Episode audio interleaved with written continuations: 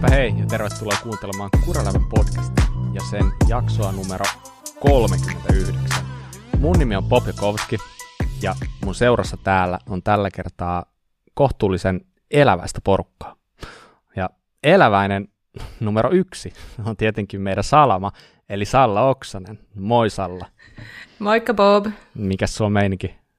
No hyvä meininki. Eläväinen aamusta asti. Kerennytkö ajaa pyörää ja kerennyt tehdä vaikka mitä tänään ja nyt jatketaan. Kiva olla tässä täällä.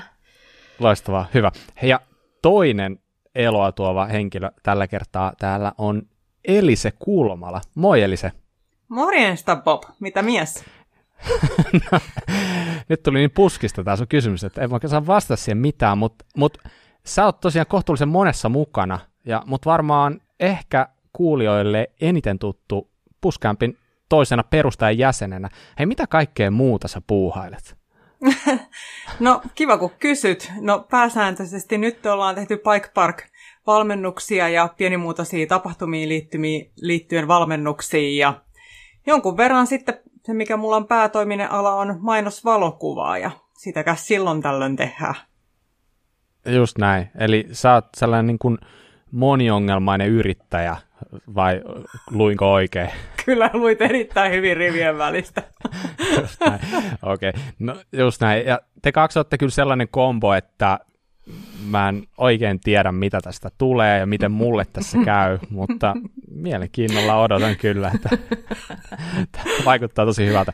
Mutta hei, ennen kuin aloitetaan, niin otan maininta siitä, että tämäkin Kuraläpän jakso on tehty yhteistyössä Specialistin ja Syklin kanssa. Ja kuten huomaat, niin tämä podcasti ei maksa teille mitään.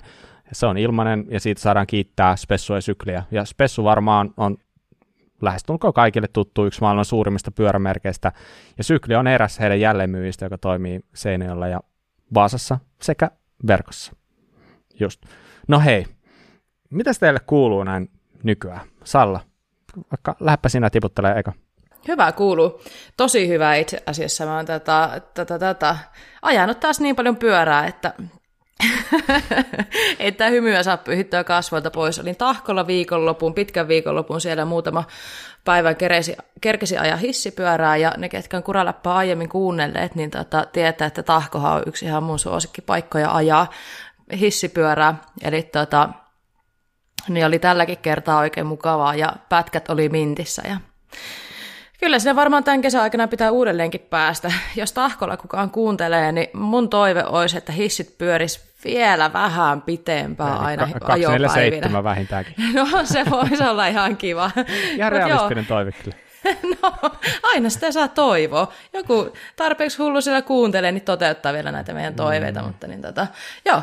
Mutta ei tässä tämän kummempaa kuule. Niin. Tiedätkö, että mä oon vähän huolissani. No? no aina joka päivä, kun mä oon ollut sun kanssa yhteydessä, niin sä oot ollut ajamassa. Niin, niin, niin on. Nyt, nyt, alkaa mopo karkaa käsistä. No mut hei, nyt pitää ajaa, kun on tätä keliä riittää, aikaa riittää. Nukkuu vaan siinä välissä ja sitten ajaa lisää. Ja just ennen kuin ruvettiin nauhoittaa, niin laittelin viestiä tuonne ympäri Suomea, että hei nyt olisi vähän aikaa tällä viikolla, että mihin päin mä huomenna kaaran portteri, että taas on ajoreissua suunnitteilla. Ja sitten tota, loppukesällekin suunnitteilla, niin tota, ai että, Onko kyllä. se muistanut syödä? On, on. Kyllä, se on mun se toinen mun tärkeimpiä asioita, niin harvemmin mä syö unohan. Ja, tai sitten jos unohan, niin kyllä työ huomaatte. No onko se muistanut ottaa kumminkin hyvät eväät mukaan? On, kyllä. Aina pitää olla hyvät eväät. Mikä se oli se paras eväs? Varmaan se Berliinin munkin. Eikö sipsileipä? Kesällä sipsileipä toimii varmaan Ei. vähän paremmin, kun suolalle on aikamoinen tarve. Niin tota, Tämä ei nyt mennyt ihan niin kuin piti. Mä halusin toisellisen vastauksen, mutta se on nyt vissiin menneen talven lumia se sellainen. Mitä sä nyt se, Eikö sä muista se lenkkiäväs, mistä Joonakselle, Joona, jo, Joonas, Joonas sen taisi sulta kaivaa sen totuuden. Se oli sellainen shrimp, eli Katkarapu. Katkaraput. no, no, mutta toisaalta se meidän katkarapuja kyllä ajojen jälkeen. Että. no niin. Hei, ennen kuin menee tämän hämärämmäksi, niin siirrytään, siirrytään Eliseen. Mitä Elise sulle kuuluu? no, mä oon niin tylsä, että mä vastaan samalla tavalla kuin Salla, eli hyvää. Parasta ikinä. No periaatteessa joo. Kyllä mä koen, että mä oon tehnyt aika isoja ratkaisuja nyt tässä lähivuosina, nyt varsinkin tämän vuoden aikana sen eteen, että mä tekisin asioita, jotka mä koen omille, omalle niin kuin arvomaailmalle tärkeäksi sekä myös niin kuin omalle elämälle, mikä tekee mut onnelliseksi. Ja nyt kun on mm. tajunnut, että pyöräily ja ystävät tekee onnelliseksi, niin sit mä oon vähän panostanut niihin. Ja tota, aika pitkälti tässä ollaan oltu matkailuautolla liikenteessä ja tehty näitä Etelä-Suomen bike ja valmennuksia ja ja nyt mä oon itse asiassa Hyvinkäällä mun kummitytön luona ja tänne hienosti sain teiltä tämmöisen pienikokoisen mikrofonin lainaksi ja kun sedania pakkasin, niin oli kyllä katon rajassa tämä mikrofoni siellä takapenkillä että Levon kanssa, niin kyllä mä nauran. Mitä isompi kaikke... sen parempi. No periaatteessa johtuu vähän mitä sitä käyttää, mutta tota... Joo ja sitten niin kuin yksi hienoin asia, mistä on nyt muutama vuoden unelmoinut, niin Mä varasin itselleni asunnon Espanjasta kolmeksi kuukaudeksi ja ajattelin, että jos siellä tekisi joulutammi-helmikuussa vähän sitten suomalaisille pyörävalmennuksia. Oho, aika kova juttu. Tämä on vähän Ihan niin kuin, älyttömän hieno. Siis tämä, tämä teidän touhu on kyllä mole, molemmilla jotenkin sellaista, että kateeksi käy. Pääsee ole pyöräilyn kanssa noin paljon tekemisissä, että, mutta kyllä mäkin sitten kun lapset kasvaa, niin sitten kuule perästä mm. tullaan. Niin, niin. Tää... Ehkä ne lapsetkin on ihan hieno asia kuitenkin, että on, on mutta kyllä, kyllä sä kerkeet vielä Joo, joo, ehdottomasti, mutta tota, niin, niin, ihan sairaan siistejä valintoja teillä ja niin, niin, ma- maketa kuulla, että e, pyyhkii hyvin hmm. kummallakin. Miten tota Bob, miten sulla pyyhkii tänään? No siis, no pakkohan munkin on liittyy jengiin ja sanoa, että kyllä mullakin mm. ihan hyvin menee, että nyt oikeastaan ensimmäistä päivää lomalla – tai sellainen niin kuin maksetulla kesälomalla, en tiedä, ei ehkä voi sanoa, että ikinä, mutta aika lähellä ollaan sitä. Mm. Et mullakin niin monta vuotta mä oon tehnyt pelkästään yrittäjänä hommia, ja nyt mä aloitin siis tuossa talvella myös päivätöissä, ja nyt mulla on sieltä viikon mittainen loma. niin, mm. tota, mutta kuitenkin, mä otin sitten sen, sen päälle vähän palkatonta, koska se viikko mm. kuulostaa aika lyhyeltä, mutta Mm-mm. jottei nyt ihan niin kuin me lomailuksi, niin mulla tuossa vi- viikonloppuna alkaa jo sitten oma yrityksen kautta vähän työt pyöriä, mutta mulla oli muutama tavoite mun lomalle, ja mä listasin niitä tuolla mun oman Insta-profiilin puolella, ja se meni muistaakseni silleen, että ensimmäinen tavoite oli se, että unta keskimäärin yli seitsemän tuntia. Niin vahvasti lähti, nimittäin eilen menin nukkumaan kuitenkin jo puoli neljä, ja heräsin tänä aamuna yhdeksältä, että näin hyvin lähti liikenteeseen.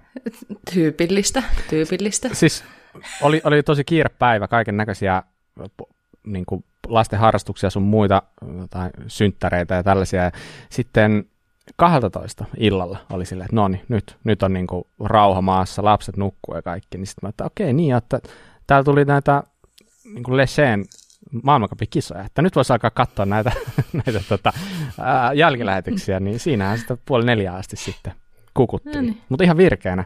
Ja Hyvä. en mä tiedä, onko se hyvä vai huono asia sitten. No, mutta ensi yhden paremmat tavoitteet sitten, jos koittaa nukkuakin vaikka. Jos sä saat enää unta tämän nauhoituksen jälkeen. En mä tiedä. Voi olla, Onnesi. mä en tiedä, mitä sä nyt tarkoitat tuolla. Toivottavasti ei painajaisia kuitenkaan. niin, niin. Onko mulla vielä mahdollisuus perääntyä tästä? ei, ei enää. Ei. Okei. Okay. Just itse asiassa mä en tiedä, ovi napsahti takalukkoon just äsken, tuolla en tiedä kuka se käy mistä lukkoon. Käy tässä Kyllä. No niin. Me ollaan hei. Mikaelin kanssa sovittu laittaa ovet lukkoon, kun Bob on sisällä. Niin tota. Ai, ai, ai, tämä on kyllä paha juoni. Mutta ei siinä mitään. Hei, näillä mennään ja erittäin mm. mielenkiintoista asiaa tulossa. Mutta hei, lähdetään ottaa alkuun ihan vanhaan tuttuun turvalliseen tyyliin muutamia uutisia, mitä pyörämaailmassa on tapahtunut menneen viikon aikana. Ja kaivetaan sieltä sellainen ensimmäisenä kuin Ibis Exie. Ja mikä se on? No, se on tosiaan jenkkimerkki, joka on julkaissut uuden XC-pyörän, eli Ibis. En tiedä, onko muuten teille kuinka tuttu merkki? Jollain tapaa. Olemme siitä mitä, puhuneet ei, kyllä ainakin. Miten Elise? Onko, onko Elisellä ollut ei mitään kärryä. Tämä on ihan uusi okay. newbie mulle. Ibis, sehän on itse asiassa, siis sehän on tyylin hetkinen.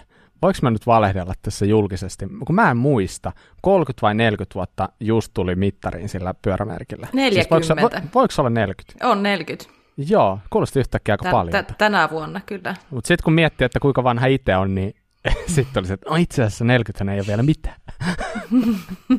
niin, kuitenkin, niin, eli ei ole mikään ihan tuore merkki, vaan kumminkin perint, perinteikäs jenkki pyörävalmistaja, mm-hmm. niin julkaisi, julkaisi nyt XC-pyörän nimeltä Exie, ja siis se on 29-tuumainen pyörä, edessä 120 joustoa, takana 100 milliä, ja Ibiksen tuttuun tapaa, siinä on tuo DV-linkki, linkusto, ja se on ihan niin kuin maailmankapitason kriteerit täyttävä pyörä. Ja se, mikä oikeastaan siinä on mun mielestä silleen mielenkiintoista, niin tämä on nyt Made in USA, eli tämä on Jenkeissä valmistettu pyörä, tai etenkin se runko. Niin jos nyt lähtee purkaan sitä siitä, niin merkkaako teille mitään, jos pyörässä lukee Made in USA? Mitä vaikka Elise on mieltä? No ihan rehellisesti sanottuna Onko se ei. sulle periaatteessa ihan sama, onko siinä Made in Taiwan vai Made in USA? No ehkä, ehkä Made in Taiwan ja China mm. voi olla vähän raju, mutta mm. tota noin, ei ole sitten kumminkaan käytännössä väliä, että tärkeinhän on se, että se on niin kuin sille kuskille sopiva sen käyttötarkoitukseen ja mahdollisimman hyvillä osilla. Niin, niin. Silloin Joo, mä niin kuin näkisin, näin. että... Kyllä. Hei, mitä Salla? Mitä sä merkkaako sulla? No vaikuttaako se mun ostopäätökseen, niin ei, mutta äh, niin kuin me ollaan aiemmissakin jaksoissa puhuttu, niin jos trendi on siihen suuntaan, että pyöriä halutaan enemmän valmistaa kuitenkin nyt niin kuin paikallisesti, hmm. ää, niin onhan toi niin kuin hyvä suunta. Ja, ja totta kai sit siinä myös niin kuin toiveet on, että sit paikallisesti sehän tekisi niin kuin työvoimaa myös niin kuin työllistäisi ihmisiä paikallisesti ja tietenkin hmm. toiveet, että työskentelyolosuhteista voisi ehkä sanoa, että ne on hyvät. Että sillä niin. tapaa tuntuu, että se voisi olla niin kuin mukava ratkaisu. Olisiko se valmis maksaa yhtään enempää siitä pyörästä sen takia, koska siinä lukee, että se on tehty Amerikassa? No, en mä nyt tiedä Amerikassa.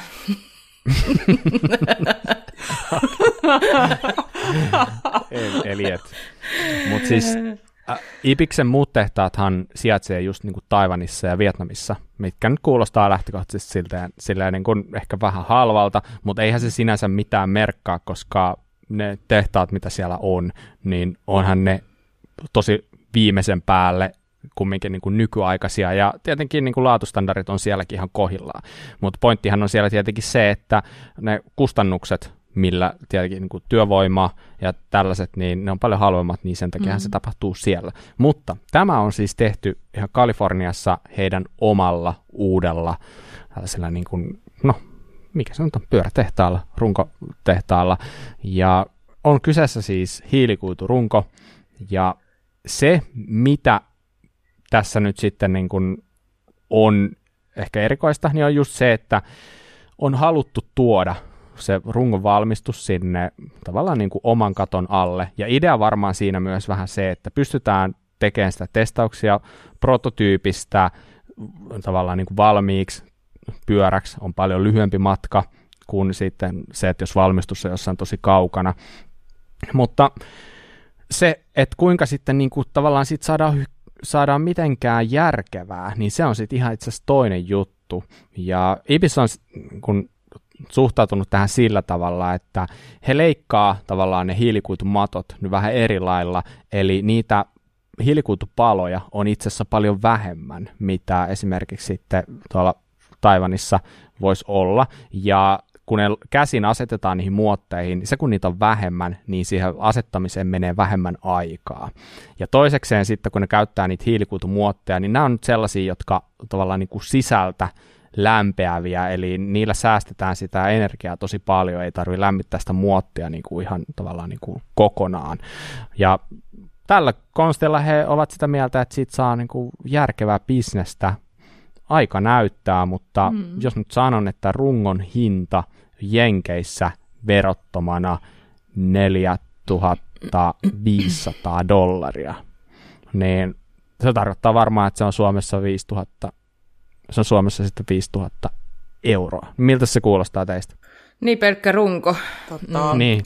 Kyllähän se kuulostaa vähän paljolta.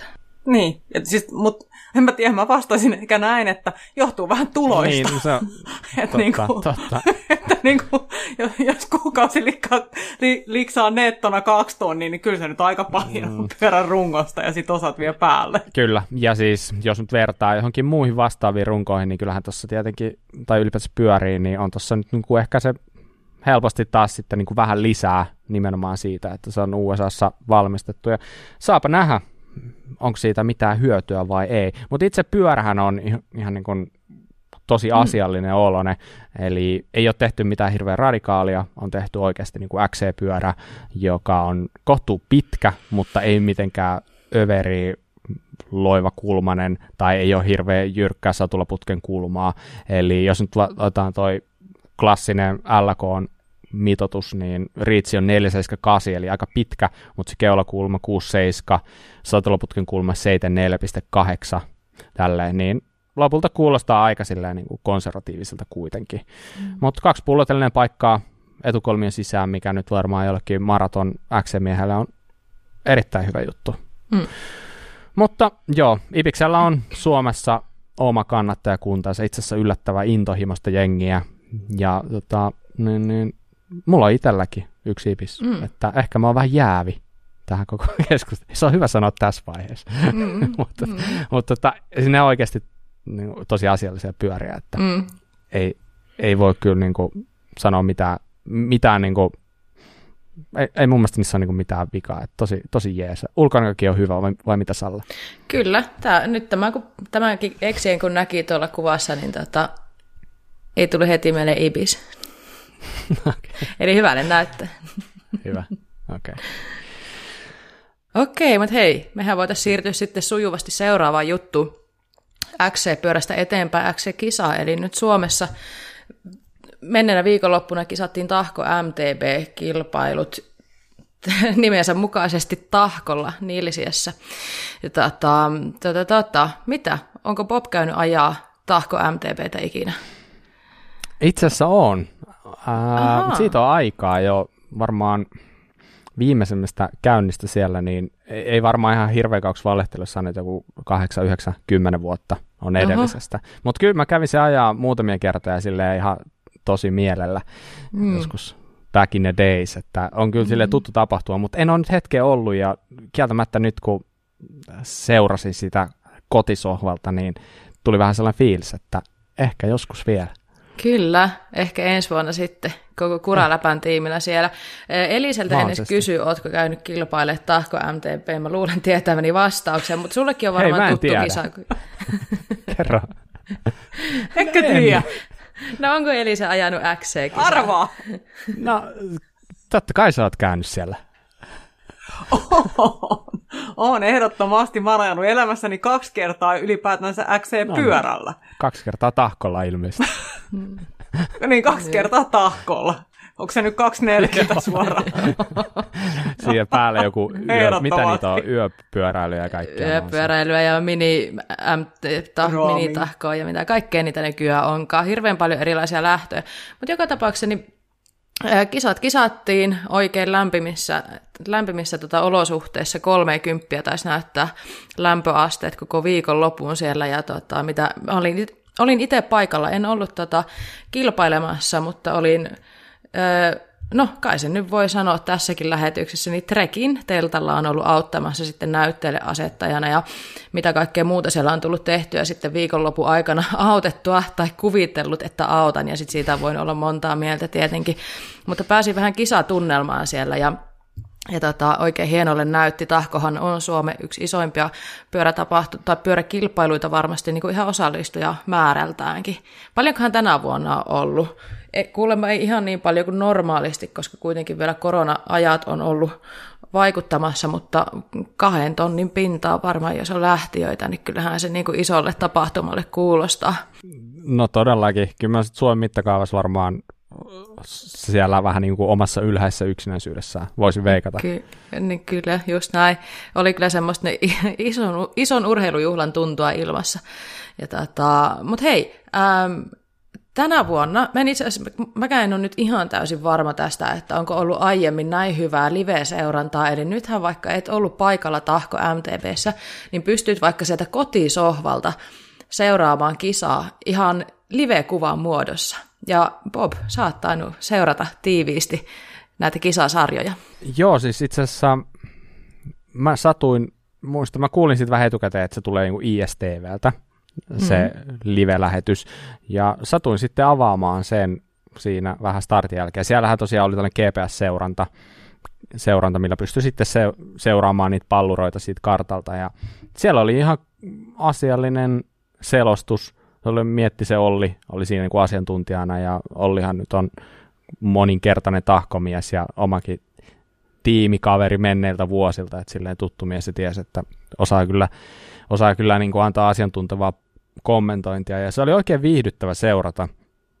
Ja se pienen niin kuin oma lisähöysteensä siinä antoi se, että toi Sini Alusniemi, joka ajoi siis naisten, no on yksi ihan selkeästi Suomen parhaita naismaratonkuskeja, mm. niin, niin siinä Kiinamme ykkösen päällä, niin Sinin GPS-pallero alkoi elää omaa elämäänsä ja ei enää pysynyt käsin reitillä ja niin, niin se alkoi edetä niin suoraviivasti yhtä sellaista polkua pitkin, joka ei sitten olekaan ollut sitä reitiltä, että se niin kuin alkoi huomaamaan, että okei, sinne ei muuten ole reitillä vissiin. ja tota, mietin, että varmaan hieno fiilis, tiedätkö ajat tuollaista maratonkisaa, merkitty mm. reittiä ja kaikki. Sitten sä tajuat, että sä et olekaan enää reitillä. Mm. Ja siis niin, siinähän kaikillahan ei ole sellaista GPS-seurantalaitetta mukana, tai ainoastaan niillä niin sanotusti etukäteen kovimmilla, niin eihän se tiedä, siellähän voinut olla niin kuin sata tyyppiä, jotka on ajanut sieltä, mm. en mä mm. tiedä yhtään. Mutta... Kuuleman, kuuleman mukaan siellä useampi on käynyt vähän harhailemassa. En tiedä, Joo. onko se tyypillistä tahkolle, mutta niin, muutama no. sitä kiroili, että niin, tuli, tuli ajettua väärästä risteyksestä tai liian innoissaan muiden perässä, eikä tullut seurattua sitten merkkejä, vaikka reitti on merkattu kyllä. Niin, niin, mutta mieti, kun ajat siinä jossain letkassa, niin vaatiiko vähän pokkaa yhtäkkiä pysähtyä ja vaihtaa suuntaa, mm. jos kaikki muut mm. jatkaa samaan suuntaan, tai niin kuin eteenpäin.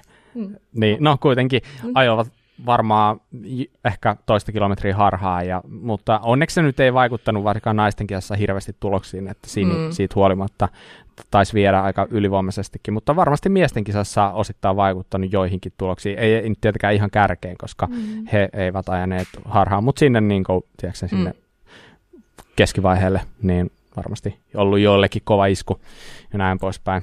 Mutta hmm. Joo, siis jos nyt miettii vähän niitä tuloksia, niin kuud- tahkon kuudella kympillä, joka nyt on varmasti kovatasoisin lähtö, mä sanoisin näin, niin hmm. tällä kertaa nuori Niko Heikkilä Rovaniemeltä oli aika suvereeni, lähti jo Kinami ykkösen jälkeen omille reiteille ja ajoi sitten yksi loppuun hmm. asti ja repi sellaisen melkein kahden ja puolen minuutin eron sitten lopulta. Ja niin, niin iso käsi kyllä nuorelle jätkälle, kyllä. ja tuossa helteessä yksin mm. veti karkuun muita, jotka kyllä. takajoporukassa oli varmaan lähes kymmenkunta tyyppiä kyllä. kokeneita kehäkettuja. Mä olin ma- maalissa katsomassa, kun Niko tulee, Niko tulee maaliin, ja musta tuntuu, että Niko jo 60 huokas maalissa, ja sitten se oli taas jo palautunut. Että ihan niin kuin älyttömiä suorituksia näitä kärkikuskeilta. Että niin. niin, se on aika sairasta. Iha, ihailtavaa, ihailtavaa seurata tuommoista. Enduron puoltakin tuttu Ville Tuppurainen nappasi muuten kakkosia. Mm, kohtuu kova Ville. suoritus siitä. Samuel Pökälä, pyöräsuunnistusmeiningessä tuttu, niin oli sitten kolmas. Ja pakko tietenkin niin nostaa myös vähän isoa kättä tuolle Fantomille, eli Henri mm. Ojalalle, joka voitti 120 kisan, ja taisi olla siinä puolessa välissä, eli 60 kohdalla, niin aika oli 2.24 ja jotain, eli niin, niin, olisi ollut neljäs, neljäs siinä 60, jos olisi siihen pysähtynyt. Mutta jatko sitten lähestulkoon sama vauhti vielä toisen kierrokseen, että mm. niin, niin, Kyllä. aika eläimellistä touhua. Kyllä, ja se mistä puhuttiin paljon tahkolla, kaikki hiisku vähän siitä, että mitä ihmettä on tapahtunut 240 matkalla.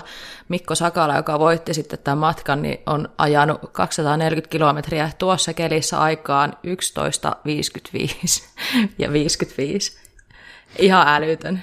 Siis siellä on sitten niin kuin yli, tunt, niin kuin... yli puolitoista tuntia eroa sitten toiseksi tulee se, että mä en, eikö vai paljon tästä tulee, en mä osaa laskea enää, mutta niin kuin aivan älyttömiä tahteja nämä ajaa tuolla kyllä. Mit, mitä se tekee niin kuin keskinopeudeksi? Siis niin kuin ihan mielenkiintoista nimimerkillä sähköpyörä. Mä just siis rupesin kanssa katsoa, että niin mitä se tarkoittaa. Täällä löytyy jokaiselle kierrokselle omat keskinopeudet, mm. mutta täällä niin kuin ekan kierroksen keskinopeus oli 21,5, toinen 21,6, mm. sitten on 19,6 ja 18,2. Eli no, sen mä tiedän, että jos käy maastossa ja lenki ja tuut 18 kilsan keskinopeudella sieltä pois, niin sä oot todennäköisesti ajanut täysiä ja aika mm. paljon lyhyemmän matkan kuin 60 kilsaa. Joo, ja, ja, joo, ja aika, tota, aika paljon pienempiä mäkiä oot kivunut mitä tahkolla, että tahko ei ole mikään tasainen reitti. Eikö siellä ollut tyyli joku 40? Näkyykö siinä nousumetrit? Ah, mitähän siellä muuten tuli nousumetrejä? Jotain ihan, en mä tiedä. Mm. Ei tästä taida näkyä nousumetrejä, mutta kyllä niitä varmaan aika Kyllä niitä tulee, joo. Mm. Hei, oliko siellä Salla joku 30 astetta lämmintä? Oli, koko viikonloppu. Olisi kiva tietää, että paljonkohan Mikolla meni nestettä tuossa reissulla. Jos Mikko kuuntelet tätä, niin kuralappamedia.gmail.com voit laittaa meille viestiä, kertoa paljon meni nestettä, niin tätä me ihaillaan. Pistäänkö veikkaus? No, varmaan puolet kallaveesta on minun vastaus. ei tässä uskalla enää vastata, se meni sulle Sa- Savolainen vastaus. Joo, ei ky- 13 litraa. Kyllä sitä niin kuin, jos mietit, että yksi tällainen kolme tuntinen, eli yksi kierros, niin eiköhän siihenkin nyt saa sen neljä pulloa ainakin juotua, ainakin. No sanotaanko viisi. Viisi kertaa neljä. Onko se 20 pulloa? Toi Elisen arvo sanoi aika hyvä. Mm. että, mm, munkin mä, sanon, mä, mä heitän 10 litraa. Se on muuten ihan sairaasti, se on ämpärillinen. Mutta okei, okay. joo, hyvä. Joo, tosiaan Mikko Sakala voitti 240 mm. ja tuollaisella aika kevyellä kumminkin melkein, melkein kahden tunnin erolla. Mm. Mutta, tota, mm, joo, naisessa 60 Sini Alusniemi voitti, niin kuin tuli sanottuukin Annina Ahtosalo toinen ja Noora Kanerva kolmas. Joo, ja hei, mä haluan mainita kyllä myös sen, että Ahkohan on kilpailuna semmoinen tapahtuma, mihin niin kuin voi kaikki lähteä mukaan. Eli Tahkolla on paljon eri mittaisia matkoja. Siellä on niin kuin ihan lapsille jostain parista kilometristä lähtiin. Siellä on 25 kilometrin lähtöä, 45, 60, 120 ja siitä eteenpäin. Eli mitä mä niin kuin ihailin myös tuolla viikonloppuna, niin joo, kovat on kovia ja ne, ketkä on kiertänyt kisoja parikymmentä vuotta, niin ne tietää, mitä toi on. Mutta mä jututin niin montaa tyyppiä siellä, jotka oli käynyt ehkä ajaa ekaa kisaa tai ekaa marakisaa tai mitä ikinä, tai on just vasta aloittanut pyöräilyä ja sitten ne menee, painaa menee tuolla helteessä ja sitten ne tulee maaliin ihan kaikkensa antaneina ja on silleen, että ei vitsi, että menisin pyörtyä jossain kohtaa, mutta nyt mä oon täällä ja onpa hieno fiilis. Eli siis niin kuin onnea kaikille, ketkä osallistuitte tuohon ja vaikka mäkin oon ajanut pyörää aika pitkään, niin kyllä mulla oli sellainen olo, että ei hitto tässä helteessä, kun mut laitettaisiin polkeen mäkkiä ylös, niin se tuntuisi varmaan aika pahalle. Eli onneksi olkoon kaikille, ketkä lähditte vallottamaan tahkoa ja saitte nujerettua sen tai ainakin olette lähtenyt ylittää ittenä, vaikka, vaikka että maali olisi päässeetkään, niin onnea kaikille. Joo, joo, ja eihän toi niin kuin, ole sellainen tapahtuma, mihinkä kaikki lähtee ihan mm. veranmaku suussa. Ei, nimenomaan. Enkä varmaan itsekään lähtisi, jos nyt lähtisin, että mä lähtisin varmaan vaan nautiskelemaan siitä hyvästä meiningistä ja mm, hyvästä reitistä mm. ja hyvästä seurasta. Bob, lähdin nautiskelemaan, mutta jos se livahtaa voiton puolelle, niin livahtaakoon. Kyllä. Eikä näin. Ei mulla ollut mitään tavoitteita, mutta kun kello käy, niin sit Bob, Bob lähtee sotken niin kuin viimeistä päivää. Onhan se mulla olisi tähän montakin, montakin sellaista kuvaavaa tarinaa, mutta mä jätän sen Jätetään nyt seuraavan kertaan. Mm.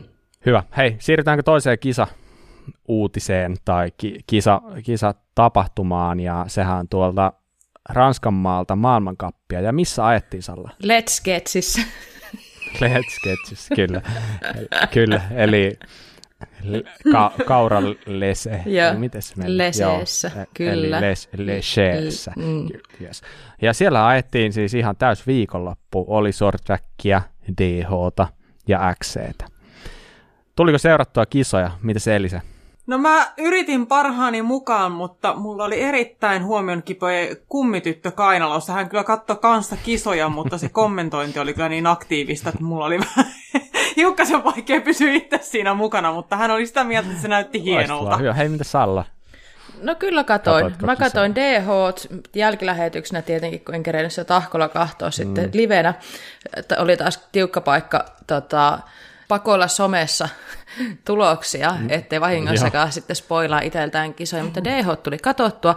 Ja nyt mä koitin panostaa, kun mä tiesin, että kun Mika ei ole tänään mukana, niin mä katoin jopa XC-kisoista naisten lähdön. Niin, niin yes. täällä on nyt niin kuin asiantuntijapuheenvuorot sitten siihenkin valmiina. No niin, eli Sallalle voi lähettää viestejä, jos tulee jotain siihen liittyviä kysymyksiä. Kyllä, sitten. ehdottomasti. Hei, otetaanko se sulle tuttu ja turvallinen DH ensi Otetaan, otetaan.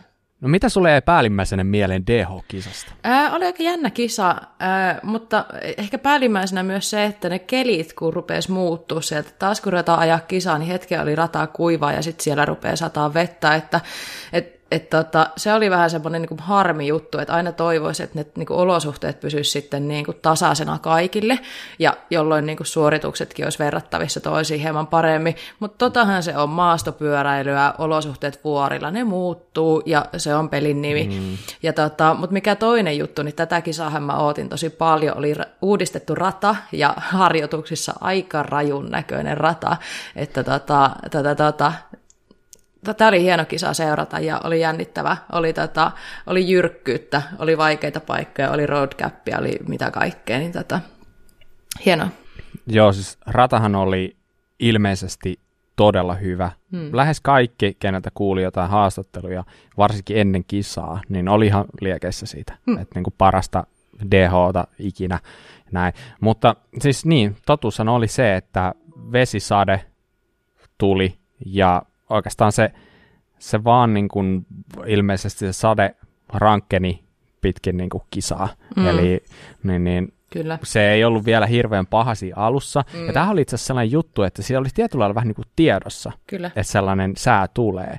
Ja edellisenä päivänä, kun ajetaan aikajoja, niin siitä aikajostahan tulee myös lähtöjärjestys miesten kisaan ja myös tietenkin naistenkin kisaan. Niin täh, tätähän jonkin verran alettiin taktikoida. Eli tiedätkö, niin kuin jengi niin kuin ajattelee, että no, että varsinkin sellaiset huippukuskit, kun siellähän on, olisiko se top 20 tai jotain, jotka on niin sanotusti uh, turvattuja siitä, että hei, vaikka niin kuin, että he ei voi tippua finaaleista, mm. niin että tavallaan, että et he sitten niin ajattelevat, että okei, että nyt kun ajaa tavallaan niin kuin huonon aikaajon, niin sitten si- sitä kautta saa aikaisen lähtöajan siihen. Mutta mm. sitten ilmeisesti Usi muutti niitä sääntöjä silleen, tai voi olla, että se on muuttanut jo aikaisemminkin, mutta kuitenkin säännöt on sellaiset, että, että jos sä oot top 20 kuski, niin sulla on joka tapauksessa sun oma lähtöslotti niin siellä loppupäässä, siitä huolimatta, miten sä aikaa jo ajat. Mm. Ja nythän taas kerran, tai en mä nyt olisi sanonut taas kerran, mutta tämä oli yksi niistä kisoista, millä sun lähtöpaikalla oli aika iso mm, merkitys. Kyllä. Eli niin, niin voittajaksihan itse asiassa ajo. Kerro mulle muuta kuka.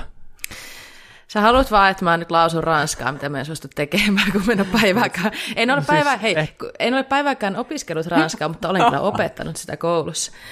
No niin, sä oot aika paljon pidemmällä kuin minä. Mä luotan suhun enemmän. No niin.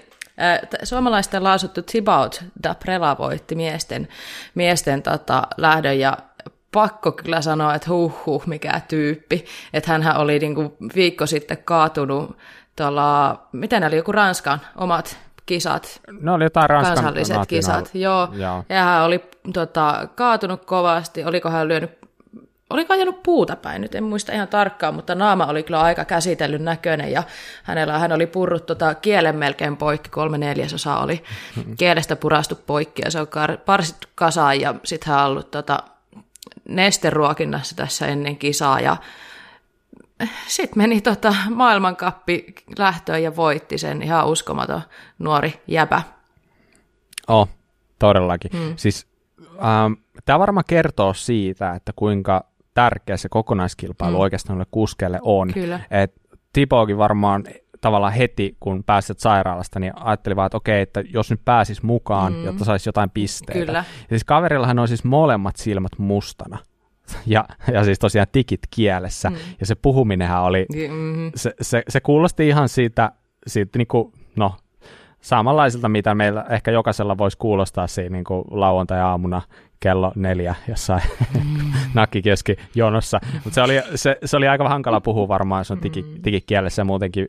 Ranskalaiset ei ole ehkä ihan parhaat Englannissa, mutta kuitenkin aika mieletön äijä mm. ajamaan. Nuori jätkä ajaa toista vuotta nyt elitessä tai niin miesten elitessä. Että tietenkin sellainen, joka on pärjännyt junnuna todella hyvin. Mm. Että joku jopa on sanonut, että, että Tibo on ottanut junnu-kisailut vähän liiankin totisesti, että, että tavallaan vähän ajateltu, että ei se, se ei kanna enää niin kuin aikuisiin asti, mutta kyllä se nyt vaan alkaa todistaa epäilykset vääriksi. Johtaa kokonaiskilpailua tällä hetkellä mm. ja on varmaan itse asiassa yksi aika iso suosikki kyllä mm. mun mielestä niin kokonaiskilpailun voittajaksi ihan niin kuin, niin kuin kauden loppuakin peilatessa. Mm.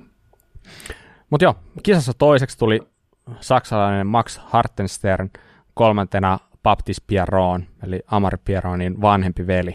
Ja Amari Pierron, sehän nyt kanssa on sitten loukkaantuneena, eli samassa kisassa loukkaantuu kuin Thibaut Prela ja lennätettiin helikopterilla sairaalaan ja ilmeisesti kaikki ihan ok, mutta ei ole kisakunnossa varmaan ihan hetken mm. kuitenkaan. Mutta joo, siis kaikki niin sanotusti etukäteen kaikki ihan kovimmat joutu ajaa kyllä niin järkyttävässä mm. kelissä, että sieltä ei ollut mitään, ei ole mitään jakoa tulla. Mm. Ja se oli, siellä moni sanoi, että ajo niin kuin, todella hyvin ja silti ne jäi aika kauaksi. Kyllä. Eli, mutta mua vähän, siis vaikka tämä oli siisti nähdä, että Tibo voitti, mutta kyllä mulle jäi päällimmäisenä sellainen harmitus kyllä. siitä, että mä en tykkää katsoa tällaisia kisoja, mitkä, mitkä ei ole tavallaan kaikille reiluja. Kyllä. Et se vähän tiedä, lässähtää koko niin, fiilis siitä, nimenomaan. että no niin, tätä tämä nyt on. Niin, ja se ei ollut niinku mutakisa, eikä se ollut silleen niinku, että se oli vaan se tosi liukasta. Joo. Ki- puhuttiin paljon kiiltävistä juurista mm. ja tällaisista. Mm. Ja, mut Rhys Wilsonin ajo oli muuten Juu. aika siistiä, mutta sitten tuli tosi paha kaatuminen. Joo. Ihan lopussa. Se oli ihan mieletön, mielettömän paha ja siinä se ajo aika pahasti sinne yleisön sekaan ja siinä niin kuin yksi koirakin jäi alle siinä. Mm. En tiedä, huomasitteko? Huomasin. Aika... Meinas tulla itkua. No joo, voin, voin kuvitella. Mutta joka tapauksessa niin, niin, niin miesten kisa meni pitkälti tolla lailla ja noi oli ne varmaan ne pointit, mitä mulla ainakin mm. siitä jäi mieleen. Kyllä, kyllä. Hmm. Ja edelleen oottelen edelleen, että Loris Verger pääsee näyttää, että mihin, mihin pystyy nyt tällä kaudella uudessa tiimissä, mutta mm. keli ei ollut hänen puolellaan tällä kertaa. Ootellaan tässä sitten seuraavaa. Niin, sama juttu, mm. ihan samasta fiiliksestä. Mm. Hei, mutta mitäs naisten puolella? No naisten puolella ö, ko- kova kamppailu vo- voitosta, ja tota, voiton vei tällä kertaa Tanny Seagrave, ö, joka jolla on ollut muutama todella vaikea vuosi. Ja sehän on ollut itsekin sanonut nyt haastatteluissa, että tuntuu ihan, että ei ole vielä niin kuin ihan pää kohillaan sitä niin kuin kisavauhtia mm. varten. Mutta kun mä katsoin Tani ajoa nyt, niin hän ajoi tosi rauhallisen ja varman näköisesti ja näytti siltä, että hän on hirveän keskittynyt, ei hötkyily ollenkaan. Ja semmoinen mm. varma ajo oli nyt kyllä niin kuin se, mikä sitten mm. kanto sinne voittoon. Että aika paljon tuli naisissakin kaatumisia ja semmoista, niin tota, vähän, vähän semmoista, niin kuin, aika monella lepaatti jonkin verran. Johtuiko mm. sitä liukkaudesta joo. sitten. Mutta hän oli niin kuin, alusta loppuun tosi silleen, niin kuin, piti paketin kasassa kyllä, että ihan ansaittu, todellakin ansaittu voitto. Joo. Reitillähän oli siis siinä alkupuolella aika vaativa road cap. Mm joka oli just sellainen vielä, että siihen saapuminen oli silleen, että sä et nähnyt sinne ländiin. Ja se ländi oli kohtuu kapea kuitenkin, ja sitten tavallaan heti mutka siihen perään. Mm. Ja heti harjoituksissahan äh, Marin Kabiru loukkaantui siinä aika pahasti, ja aika monella naisella se tuotti tosi paljon vaikeuksia ajaa siitä. Mm. Ja lopulta musta tuntuu, että kisassa, mä en ole itse asiassa ihan varma, mutta mä veikkaan, että siitä ei kovin moni ajanut. Ja varmaan Taani ajo ja Miriam Nicol, joka oli toinen, mm. niin ne varmaan ajo, koska sen näki heti väliajoista, että niillä oli viisi sekkaa kovempi se alku kuin mm. muilla. Mm. Ja se, että sä annat alamäkikisassa viisi sekkaa tasotusta siitä, että sieltä jonkin feature ajamatta, niin se on oikeastaan siinä. Mm. Siitä on aika vaikea kirja niin sanotusti mm. takaisin, että sitten se ajetaan niiden välillä se kisa, jotka sen, jotka sen uskalsi ajaa. Toi on vähän silleen kaksipiippunen juttu, että oliko se vähän liian hurja, mun mm. mielestä oli, mm. koska se on vähän tylsää, että mestaruus ratkaistaan niiden välillä, jotka uskaltaa se ajaa. Ja tälleen, ja tota, mutta joo, Tani voitti, Miriam mm. Nicol toinen, Camille Balance kolmas. Mulla oli iso yllätys, että Tani voitti. Se, mm. se on ollut niin hukassa niin, niin loukkaantumisten jälkeen. Mutta sitten se sanoikin sitä, että hänellä on ollut aika paljon ongelmia pyörän kanssa. Ja ne säädöt on ollut enemmän tai vähemmän hukassa. Ja, mutta sitten se oli tehnyt niin, että aikajojen jälkeen, se oli viimeisenä niin iltana kuulemma ottanut jotkut vanhat, tosi vanhat säädöt käyttöön, jotka on joskus tuntunut hyvältä, ja lähtenyt kisaan niillä ihan te, niin kuin silleen isommin no kai se nyt oli jonkun lämmittylasku ajanut, mutta kuulemma niin kuin, kuulosti ihan älyttömältä, mm. mutta niin se, kun mä katsoin tuota Win TVtä, niin niin se siinä sanoi. Mm-hmm. Et kuulostaa sillä vähän oudolta, mm, että mm. Et, tota, et miten se ei ole sitä aikaisemmin palannut niihin asetuksiin, jos sieltä on löytynyt jotkut sellaiset sille sopivat. Mm. Mutta tälleen. Mm. Tällä kertaa toimii vali, hyvin. Niin, Vali Höl vielä odotuttaa itseään. Kyllä. Että, niin, niin, surkea, Mä vähän odotin, että mm, hän su, Surkea kohtalo. Vali, vali oli kyllä tosi harmissa. Eli Valille kävi tässä kisassa sama juttu kuin viime kisassa. Eli hän kaatuu käytännössä viimeiseen mutkaan. Nyt se kaatuu ihan siinä maalisuoralla. Ja, tota, mm. tota, tota, ja kun tuli maaliin, niin hän siinäkin sanoi sitä, että, että niin, tota, hän ei tiedä, mikä hänellä on nyt tällä hetkellä, niin kuin mitä on meneillään. Eli eihän niin kuin valin... Mm aika nyt tuolta niin kuin ylhäältäkään asti ollut tällä kertaa ihan niin kuin voittoaika, mm. mutta että hän, hän, hän vähän niin kuin, mm, kamppailee nyt sen niin kuin kisaamisen kanssa ja oli päivittänyt Instagramiin sitten, että nyt hän, hän löi pää aika kovasti, hän pitää pienen tauon ja sitten hän rupeaa taas niin kuin etsimään jossain vaiheessa ajamisen iloa takaisin, mikä on ollut nyt hukassa. En tiedä, onko sitten paineet niin kovat, että hänestä on povattu seuraavaa niin kuin joka ikisen kisan voittaja, mm. nuori nainen, niin, niin tota, tiedä, mistä sitten johtuu, mutta toivotaan myös, että Vali löytää sitten tämän salaisen reseptin siihen, että ajo rupeaa taas kulkea. Just näin. Ja vielä mainita siitä, että saksalainen Niina Hoffman niin hmm. loukkaantui myös aika pahasti siinä samassa roadcapissa kisapäivän aamuna, kun yritti vähän niin kuin rullata sen läpi. Ei uskaltanut sendata sitä sinne ländiin, mikä oli oikeasti tosi hurja. Hmm. Ajattelin, että se pystyy rullaamaan, mutta ei sen sitten pystynytkään. Hmm. Että näin. Junnumiehistä haluan nostaa nyt yhden jutun esiin. No, ju, junnumiesten tota, voittaja oli Jackson Goldstone, mistä ollaan paljon puhuttu, mm. ja Jackson on semmoinen, niin kuin, että häntä kyllä innokkaasti seurataan. Mutta huomasitte, kuka on junnumiesten yhentenä toista? Siellä on, kuulkaa, Suomen lippu. Jaha. No niin, kerro meille lisää. Eli Christopher Ström on ollut nyt mukana tuolla kisassa ja ajanut toista. Aivan sairaan kova suoritus. Oikein paljon onnea. Niin, se on, vielä, se on kyllä aika kova suoritus siihen nähden, että itse asiassa sillä samalla ajalla, mm. jos katsotte, että kuinka monessa oli sitten ollut miehissä, mm. niin sehän olisi ollut miehissä noin niin kuin mm. seitsemäs tai kahdeksas. Kyllä, kyllä. Hmm. Okei, okay. tässä on ehkä sellainen pieni niin kuin, juttu, että olosuhteethan oli täysin eri. Kyllä. Että se vähän vaikutti asiaan, mutta siitä huolimatta ei yhtään niin kuin, pois kunniaa siltä, että ihan niin kuin, mieletöntä ja todella, todellakin niin kuin iso, iso peukku. Kyllä, hienosti ajettu. Hyvä. Hei, käydään nopeasti X läpi, mitä X tapahtui. Eli no, siellä oli yllätys, yllätys kanssa märkää, oli tosi märkä, sellainen vähän muutainen rata, aika lailla sama meininki mitä DHssa. Uh, siinä oli kasattu sellaisia kohtuu teknisiä pieniä pätkiä, osittain vähän niin kuin tehtynä, raahattu sinne kiviä ja osittain sitten ihan luonnon juurakkoakin. Näin. Ja se, se jako ehkä porukkaa siinä märällä kelillä aika selkeästikin, että ne, jotka oli teknisesti taitavia, ne oli oikeasti taitavia, ja, mutta tavallaan sitten se tarjosi myös pikkusen niitä ohituspaikkoja, mitä joskus tuntuu, että tuossa x on yllättävän vähän. Ja sitten ehkä sellaista pientä niin kuin, taktiikkaa, että, tiedätkö, että että jos on tulossa joku tekninen kohta ja sä tiedät, että sä oot nopeampi kuin kaveri, niin sä ehkä haluut siihen ennemmin päästä niin kuin ennemmin. Ja sitten taas toisinpäin, että joku tietää, että okei, se, se tulee mun ohi niin kuin teknisesti, niin sitten vaan niin kuin, vähän niin kuin silleen, niin sanotusti sumputtaa se ja näin poispäin. Mutta lähdetään sitten naisten kisasta, mikä oli sulle, sulle hyvinkin tuttu. Niin siinähän Minkä takia sä naureskelet siellä? En mä naura. Mulla ei oikeasti ole mitään asiantuntijakommenttia. Kyllä löytyy, älä, älä vähättele.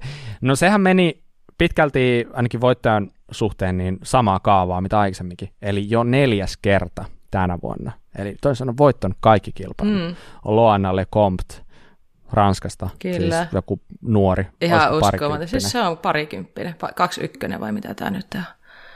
Niin, ihan järkyttävän hieno alkukausi, ihan ylivoimainen.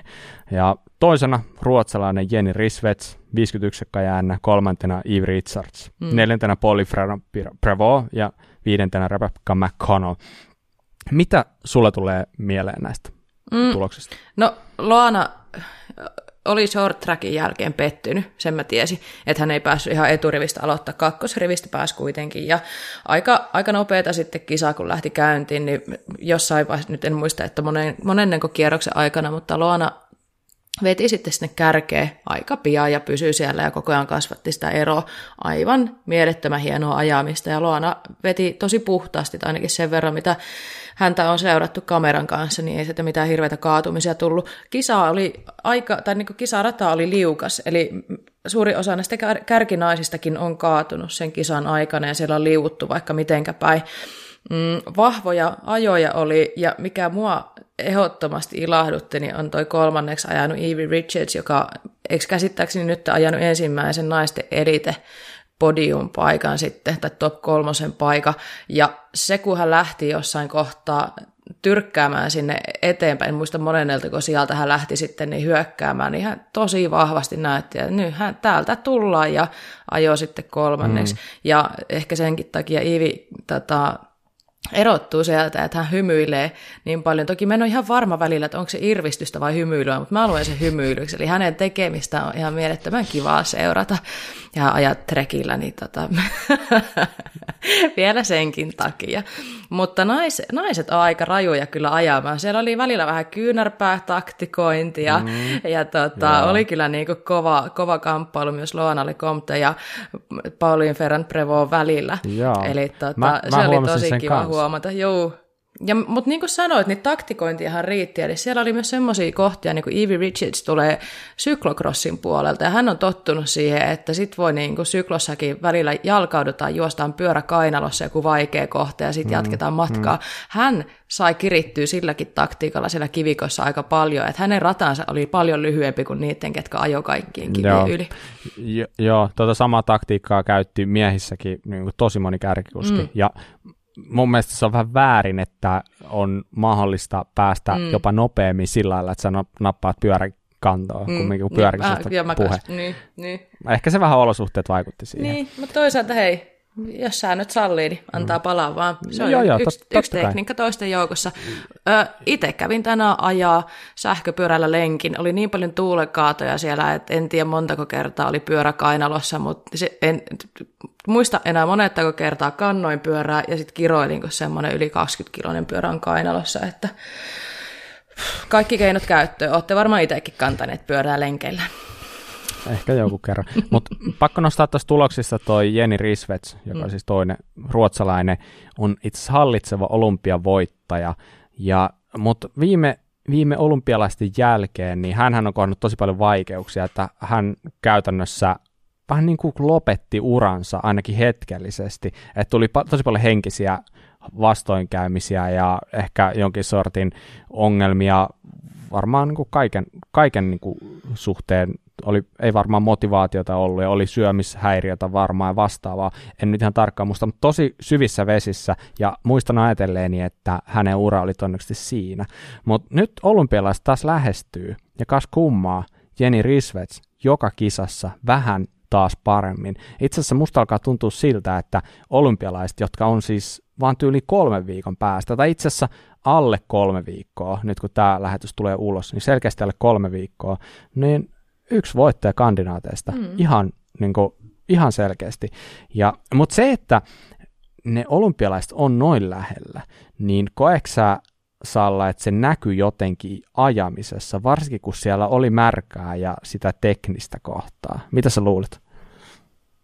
Säästelekö jengi itseään? Niin, en tiedä. Ja sitten varmaan niin myös se, että tässä vaiheessa ei haluta loukkaantua. Että se on niin se viho viimeinen mm. juttu, mitä kukaan tuon tason kisakuskista niin. haluaa, että sä oot olympialaisia, niin, niin ennemmin varmaan sitten pelataan kuitenkin vähän varman päälle, että päästään niin. se kisaan sitten katsomaan, että kuka on kuka.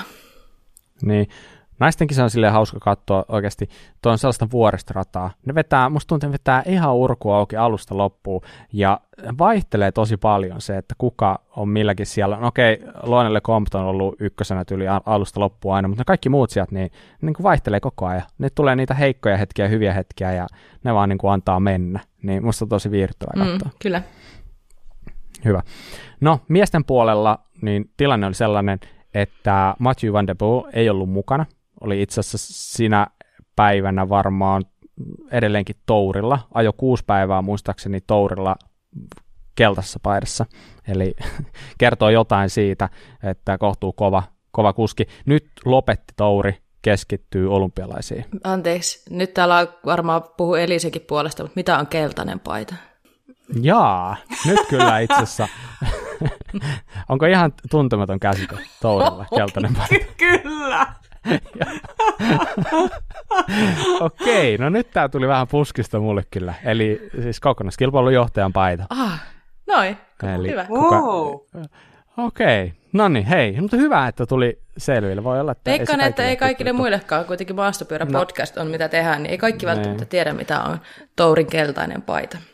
Kyllä, no joka tapauksessa tosiaan johti Touria, ja se, että johtaa Ranska ympäriajoa, niin se on oikeasti, Kova. se on iso juttu. Se on todella iso juttu. Niin, mutta joka tapauksessa niin toinen äh, iso nimi tuolta maantiepuolelta, joka on tullut ajaa, niin Tom Pitcock, niin hän oli mukana, oli yllättäen mukana, oli, on kärsinyt noista, tosta, no siis solisluu murtumasta. Hän oli mukana, mutta tota, lopputuloksena kuitenkin vähän sama kuin viime, viime kisassa, eli Matias Flukiger ja Andre Zink – oli aika lailla niin kuin ehkä kuitenkin ne kaksi, jotka oli omaa luokkaansa. Kolmanneksi tuli Jordan Saru, joka no, mun mielestä on aika hyvä tällaisessa märissä ja muutaissa kisoissa. Vähän sama niin kuin viime vuoden MM-kisat Leokangissa, jotka hän voitti. Noi kisa, kisareitti vaikutti tavallaan aika paljon samantyyliseltä.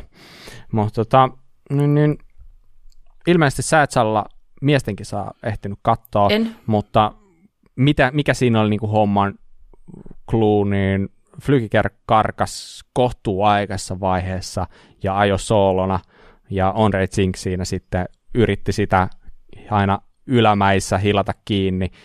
Flukiker on vähän taitoimpi teknisesti, niin aina sitten alamäessä se ero vähän kasvoi tälleen. Niin oikeastaan aika odotetut tulokset. Ninoki alkaa pikkuhiljaa olympiasta lähestyä, niin pikkasen parantaa menoa ja oli tällä kertaa viides, eli ollut vähän ehkä syvissä vesissä.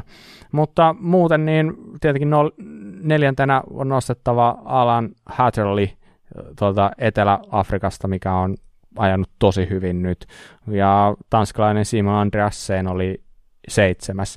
Eli siellä on nuoret, nuoret kovaa tulossa, noin molemmat vielä Cannondalein kuskeja, että siellä on niin kuin ihan hyvä meininki, nuori rosteri heidän tiimissä. Mutta muuten niin sanotaanko, että kisa oli aika tyypillinen, ei mitään ihmeempää. Mutta olympialaista on tulossa kyllä ihan mielettömän mielenkiintoiset, että siellä tosiaan on niin kaikki parhaat nyt paikalla ja rata ja olosuhteet taitaa olla jotain ihan muuta kuin mitä ollaan nyt totuttu näkee maailmankapissa. Mm. Mutta niin, Kureläppä liikaa, se on päivittynyt noiden molempien lajien osalta, ja tällä hetkellä dh tilanne on sellainen, että siellä Sokan Toivo johtaa. Hyvä Toivo. Ja, kyllä, ja Antti S toisena, ja sitten SKKRT kolmantena. Ai ai, neljäntenä olisi ollut tuollainen kuin Bob Jokovski, mutta ei viiti neljättänä mainita. Ei mihinkään. Mm. Joo. Okei. Okay. Katseet Hyvä. ensi kisaa ja, kohti. Kyllä. Sitten XC-puolella Kuralapeliikan tilanne on sellainen, että ensimmäisenä on sellainen kuin Popjokovski, toisena Jussi Laurila ja kolmantena Eki Nie. Eli No niin, niin. niin, näillä mennään. XC, XC-liigaa on itse asiassa jo neljä kierrosta, kun taas DH vasta kaksi. Hyvä. Hyvä. Onko Sallalle jotain kommentoimista? Ei mitään muuta kuin onnea kaikille liigatietäjille. Mä odotan Salla, että sun nimi hyppää. En mä tiedä, pystyykö mä enää tässä vaiheessa. Mutta se pitää kyllä, ainahan se pitää mainita, että kun se on se Pink Parkin Fantasy Liiga, niin kyllähän niin, tota, siellä on niitä kisakohtaisiakin palkintoja, että eihän mikään ole vielä niin kuin menetetty. Mutta tota, joo, se, että kun mä tällä hetkellä mun elämässä pysyn perässä siinä, niin kuin just just, että kuka mä oon, ja vielä aina hakuisessa, että mitä seuraavana päivänä tapahtuu, ja, ja kaikki pallot ilmassa, niin sit mä en ole nyt vaan päässyt tuonne liigapeleihin asti speksailemaan, että kuka saattaisi sitten pärjätä, mutta niin tota, en tiedä, vaikka mä joku kerta vielä yllätän ja mun nimi hyppää tuonne listoille, mutta ehkä vähän noloa, että en ole lähtenyt tuohon, kun meillä on vielä oma kuraläppäliigakin, mutta niin tota, No, mutta katso, vielä ehtii. joo, Vielä. tai tilanne on tämä. Mm. Näin on, näin on. Hyvä. Mutta sitten varmaan pikkuhiljaa uutiset ja ajankohtaiset asiat on käsitelty ja ruvetaan menemään meidän tota, päiväaiheeseen, jonka vuoksi meillä on myös Elise täällä studiossa mukana, etästudiossa. Eli tota, meidän tämän päivän aiheena on Bike Park turvallisuus. Ja tota, aihe on hyvin ajankohtainen. Nytkin puhutaan DH-kisoista ja mä oon hehkuttanut jo useammassa jaksossa sitä, että, että niin tota, käyn ajaa bike parkkeja, elämä hymyilee pitkälti sen takia. Ja tota, Suomeen avataan uusia bike parkkeja tällä hetkellä joka ikinen kausi. Uusia kuskeja tulee mukaan. Siellä bike parkeissa ää, sekoittuu uudet ja vanhat käyttäjät, mikä on aivan mahtava nähdä ja huomata. Mutta mitä enemmän on ihmisiä mäessä, niin sitä enemmän meidän kaikkien pitää kiinnittää huomio myös turvallisuuteen ja siihen, että se ajaminen on siellä kaikille mukavaa. Ja tota, sen takia meillä on Elise nyt tänään mukana puhumassa tästä tärkeästä aiheesta. Ja ennen kuin lähdetään ihan tähän aiheeseen, niin Elise, millainen tausta sulla on? Sä voisit vähän kertoa, että minkä takia sä oot nyt että meidän päivän asiantuntija. Millainen tausta sulla on bike parkkien suurkuluttajana? Voitaisiin aloittaa siitä. No tällä hetkellä jo varmaan suurkuluttaja. Ja mä oon aloittanut aika sillä keltanokkana suoraan mäkeen ilman, että olin ajanut edes vaihteellisella maastopyörällä niin suoraan rinteeseen. Ja ei ollut kyllä mitään käsitystä, että miten sillä pitäisi ajaa ja mm. miten jarruja pitäisi käyttää. Että esimerkiksi hyvänä esimerkkinä oli, että kolme kesää ajaneena, niin sit vasta mulle alettiin sanoa, että et sä käytä etujarrua ollenkaan. Ja mä sanoin, että en. ja tota noin, sitten sitä kautta monia asioita, mitä on vuosien varrella tullut sit esille, että mitä on jo paljon paremmin bike parkeissa, mutta mitä voidaan miettiä vie- myös käyttäjinä ja se- sekä bike parkien rakentajina mm. lisätä turvallisuutta. Niinpä. No, jos nyt mä tartun tähän tota, etujarruasiaan, niin onko se lisännyt sulla turvallisuutta ja sitä tota, ajotuntumaa, että myös se etujarru löytyy? Kyllä. Ja itse asiassa mä välillä teen nykyään sillä, että mä ajan pelkällä etujarrulla. Hyvä. Hmm. Mä oon myös. Ja- Se on muuten ihan hyvä treeni. Mm. Kyllä, ja se on mielettömän kivaa. Siis ei ikinä uskoisi, mutta niin kuin mm. järjettömän kivaa. On. Sitä on ihan hyvä muistutella, että miten sitä käytetään. Ja ollaan ehkä taidettu Bob olla sunkaan semmoisessa tota, valmennuksessa yhtä aikaa, missä myös harjoiteltiin sitä, että miltä tuntuu ajaa mäkiä pelkällä etujarrulla. Ei ollut ihan helppoa, mutta kyllä siihen sitten pikkuhiljaa tottuu, että ai niin, että mi- mi- missä kohtaa on hyvä jarruttaa ja näin poispäin, mutta ehkä Just näin, ja kun sä sen teet, niin sä ehkä hoksaat sen, että mikä se on funktio mm. sitten etujarrulla. etujarru on kuitenkin se pysäyttävä jarru, eikö se nyt näin mene? Käytännössä. Mm. Mutta hei, alamäkipyöräilyllä on ollut aika hurja maine pitkäänkin, ja kyllähän niin kun, jos, jos alamäkipyöräilyä katsoo, vaikka nyt DH-maailmankappia erityisesti tämän viikonlopun harjoituksia, niin kyllä se munkin mielestä aika hurjalle näytti. Mutta niin tota, tota, tota, kuitenkin, että niin Suomen nämä hissikeskukset saa myös tämän kesätoiminnan kannattamaan, niin kyllähän aloittelijaystävällisiä ratoja on ruvettu rakentaa paljon ja, ja on puhuttu sitä, että tämä ei ole yhtään se vaarallisempaa puuhaa kuin maastopyöräily ylipäätään. Eli se, mitä mieltä sä oot, onko hissipyöräily vaarallista? No tota noin, mä ajattelen asian, että mä en edes puhu valmennuksien yhteydessä alamäkiajosta. Mm. Mä pyrin välttämään siitä. Mä puhun hissipyöräilystä tai mäkipyöräilystä. Ja ajatus onkin se, että meille on kaiken tasoisille kuskeille tällä hetkellä aika hyvin jokaisesta, varsinkin Suomen Bike Parkista löytyy ajettavaa. Mm. Että niin mä en näe just sillä, että kun vähän tietää mitä tekee ja katsoo harjoittelupaikat ennakkoon, niin ja on hyvät varusteet ja pyörät, niin aika, aika minimaaliset riskit tällä hetkellä on. Mm. Niinpä. Lähtee rauhassa, rauhassa kokeilemaan ja ottaa huomioon niitä asioita, mitä tänäänkin puhutaan. Niin, niin Kyllä. Muka, mukava laji. Mukava laji myös ihan aloittelijoille. Hei, onko sun mielestä, niin kun jos aloittaa maastopyöräilyn, niin voiko lähteä suoraan alamäkeen vai pitääkö ensin ottaa perusteet haltuun metässä? Erittäin hyvä kysymys. Ää, tota noin, mun mielestä on, että jos on hyvin tehty paikparkki ja varsinkin jos hissi on hyvä ja toimiva, eli tarkoitan niin kuin vähän niin kuin myös sillä, että se on helppo, niin aivan voit lähteä suoraan niin kuin mäkeen, hissipyöräileen, mutta ehdottomasti valmennus. Mm. Aivan ehdottomasti valmennus, että se valmennus on just se, millä sä saat tiedot siihen, että mistä ne riskit on ja miten, mitä ne pitää ennakoida, mm. että niitä ei tapahtuisi. Mm, kyllä.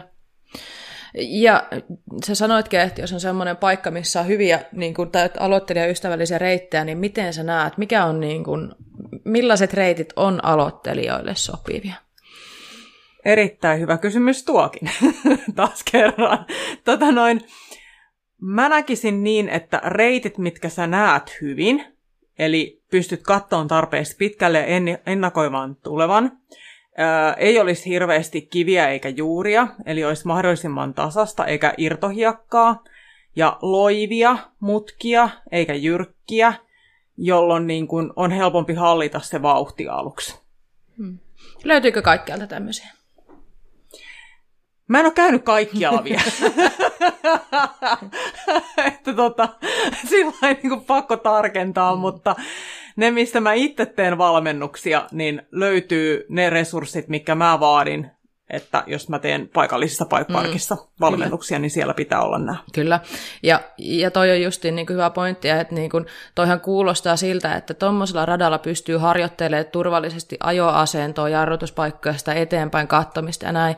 Ja sitten kun sulla on ne perusasiat hallussa, niin on kiva, että löytyy myös sitten niin kuin sitä, sitä kiveä ja juurta tai hyppyä, troppia näin, että olisi semmoisia, niin unelmahan on se, että olisi semmoinen kattava iso keskus, jossa on sitten kaiken tasoisille kuskeille erilaista haastetta. Ja kyllä mitä mä tänäkin vuonna olen kiertänyt, kiertänyt keskuksia, niin tuntuu, että niin monessa paikassa on ymmärretty se, että on ruvettu rakentaa kaikille jotain, mikä on aivan sairaan siistiä. Ja kyllä mä itsekin sanon, että välillä nautin vaan siitä, että saan ajaa sitä kaikkein helpointa reittiä, harjoitella perusasioita, ihan niitä tota, permiajoa ja näin. Vai mitä Bob Onko permiajo mm. hyvä paikka harjoitella ajotekniikkaa?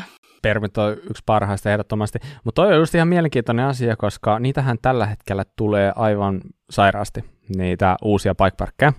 Ja esimerkiksi tässä, niin kun, tässä meillä Seinäjoella aukesi nyt viime viikonloppuna uusi bikeparkki.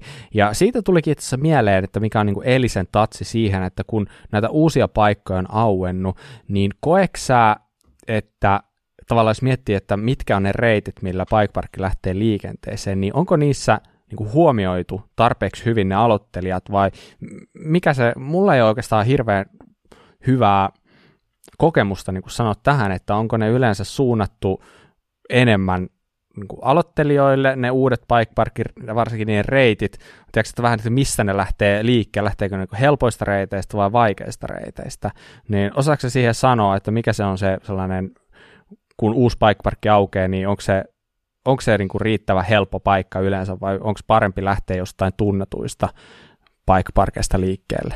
Joo, tota noin, mullahan ei ole tästä varmaa tietoa, koska en ole vieläkään käynyt Suomen kaikkia paikkaparkkeja läpi, enkä varsinkaan kaikkia uusia. Mutta, ja jos kerran kysytään, niin ehkä niin, sä Mutta tota noin, äh, Tuossa oli niinku pari semmoista hyvää pointtia, mihin mä haluan tarttua, on just se, että kun monesti paikparkkeja rakentaa harrastelijat kumminkin, ja. niin silloin siellä ei ole poikkeuksia löytyy, sekin tarvii muistaa, mutta ei ole sitä oikeaa kokemusta siitä, miten ne mutkat oikeasti esimerkiksi pitäisi tehdä. Tai mihin ne pienet hyppyrit pitää tai tropit sijoittaa, jotta ne olisi mahdollisimman turvalliset harjoitella. Ja se näkyvyys mm. ja turvallisuusasia, niin se ehkä monesti voisi olla vielä paremmissa kengissä, mitä se on niin kuin ollut mutta kokemuksen kautta mm. ja sen mm. oman halun oppimisen kautta siihen bike rakentamiseen. Mm. Mikä se taho ylipäätänsä Suomessa on, joka osaisi auttaa tuollaisissa tilanteissa, että jos vaikka harrastelija tai niin kuin meinaa laittaa parkkia pystyyn ja hissi ja sun muut systeemit löytyy jo, niin keltä ehkä kannattaisi konsultoida vähän sitä, tai miltä taholta, että, että kun mietitään permejä ja hyppyjä, että niistä varmasti saadaan turvallisia. No ehdottomasti niitä on, ketkä tavallaan vähän, ei nyt vahti ole liian kova sana, mutta katsoo, että bikeparkit on turv- turvallisia ja hiihtokeskukset, niin ne on tukes. Mutta jos lähdetään siitä, että kuka niin kuin voisi auttaa bikeparkin tekijöitä siinä, jotta niistä tulisi turvalliset, koska eihän tukesilla välttämättä ole niin kuin eikä olekaan kokemusta siitä, että miten mutkat pitää taittaa tai miten ne pitää mm. olla, että ne ei kiristy liian nopeasti tai se IOFlow ei kärsi tai monia muitakin asioita, niin, ja huol- huollot olisi helppoa, niin kyllä se kannattaa Suomessa on muutamia kovia bikeparkin tekijöitä, joilla on rautainen ammattitaito, että isoin ongelma on se, että heille ei haluta maksaa siitä ammattitaidosta. Mm. Että niin kuin mä koen, että kyllä ihminen pitää palkata hyvästä, palkita hyvästä duunistaan, mm-hmm. että muutamia, muutamia haluan mainita on Kemppaisen Ari, moni tietää nimeltä, ei kovinkaan paljon puhu, mutta osaa tehdä, ja Mertala Riku, ehdottomasti yksi mun lemppari Bike rakentajia, mm. ja osaa tehdä myös niin kuin koville kuskille sekä myös sitten aloittelijoille mm. ratoja. Joo, mm. ja Keski-Suomesta haluan nostaa vielä Trail It-nimisen yrityksen. Ki- eli, kiitos. Joo, Joo. Eliselläkin tiedossa, Joo. mutta muistutellaan vielä, eli Trailit tiedetään pump trackien tekijänä, mutta siellä on kovia, kovia tota tyyppejä tekemässä, jotka on ollut mukana bike parkkeja rakentamassa myös, niin se olisi semmoinen, mikä nostetaan tähän vielä esiin. Hyvä. Hmm. Hei, tota, No nyt kun aiheena on tämä turvallisuus, eli se, voisitko sä kertoa, että minkä takia, sä oot aika paljon mun mielestä viime vuosina nyt puhunut ylipäätään tästä bike turvallisuudesta, niin miksi tästä on tullut sulle nyt se niin kuin lempilapsi, se asia, mistä puhutaan paljon? Onko sä ehkä itse jotain kantapään kautta kokenut vai m- mitä muuta kautta sun mielenkiinto on nyt herännyt tähän bike turvallisuuteen? No monestakin syystä tämäkin, koska niin kun, laji on semmoinen, että sitä voi harrastaa melkein kuka vaan niin kuin hissipyöräilyä, että se ei ole niin kuin siitä kiinni. Mutta se, että saataisiin niin kuin ihmisten tietoisuuteen tämä turvallisuusaspekti ja riskit minimoiden. Ja sitten turvallisuusasia bike-parkeissa, se varsinkin nyt, kun käyttäjäkunnat on kasvanut. Ja tosi moni suuntaa bike-parkkiin sillä ilman, että he edes katsoo bike-parkin sääntöjä, jotka löytyy esimerkiksi ski.fi-sivuilta, ja ne kannattaa kaikkien tiedostaa, mikä on omat vastuut myös siitä muiden bike parkissa kävijöiden turvallisuudesta, niin se, että on ollut niin paljon tässä lähivuosina tilanteita, jossa on tullut vakavia tapaturmia sitä varten esimerkiksi, että muut bike parkissa kävijät ei tiedosta niin kuin, turvallisuussääntöjä. Niin mä haluan nostaa näitä esiin, ettei tulisi yhtäkään vakavaa tapaturmaa enää kenellekään sen takia. Mm. No joo, mutta toihan onkin niin kuin hyvä, Hyvä, hyvä pointti, ja vähän niin kuin, ehkä niin kuin autollakin liikenteessä, että ajatellaan aina, että kyllä mä pärjään, mä oon niin hyvä kuski, mutta kun sä et ole siellä yksi, eli sun pitää tiedostaa myös se, mitä siellä ympärillä tapahtuu. Ja niin kuin sanoit, niin siellä vaikka ski.fi-sivuilla on ohjeet siitä, että niin kuin, tavallaan bike park säännöt, mitä noudatetaan, mutta aina kun meet vaikka uuteen parkkiin, niin katselepa sillä hissiasemalla, siellä on kanssa yleensä aina, ainakin pitäisi olla semmoiset kyltit, että millä tavoin täällä toimitaan, ja yleensä myös reittikartat, ja niistä näkee myös sitten sitä, että missä niitä on, ja reittikarttoihin kannattaa ainakin mun mielestä ehdottomasti vähän niin kuin vilkaista kanssa, että mitä siellä tuleman pitää, varsinkin kun meet uuteen paikkaan.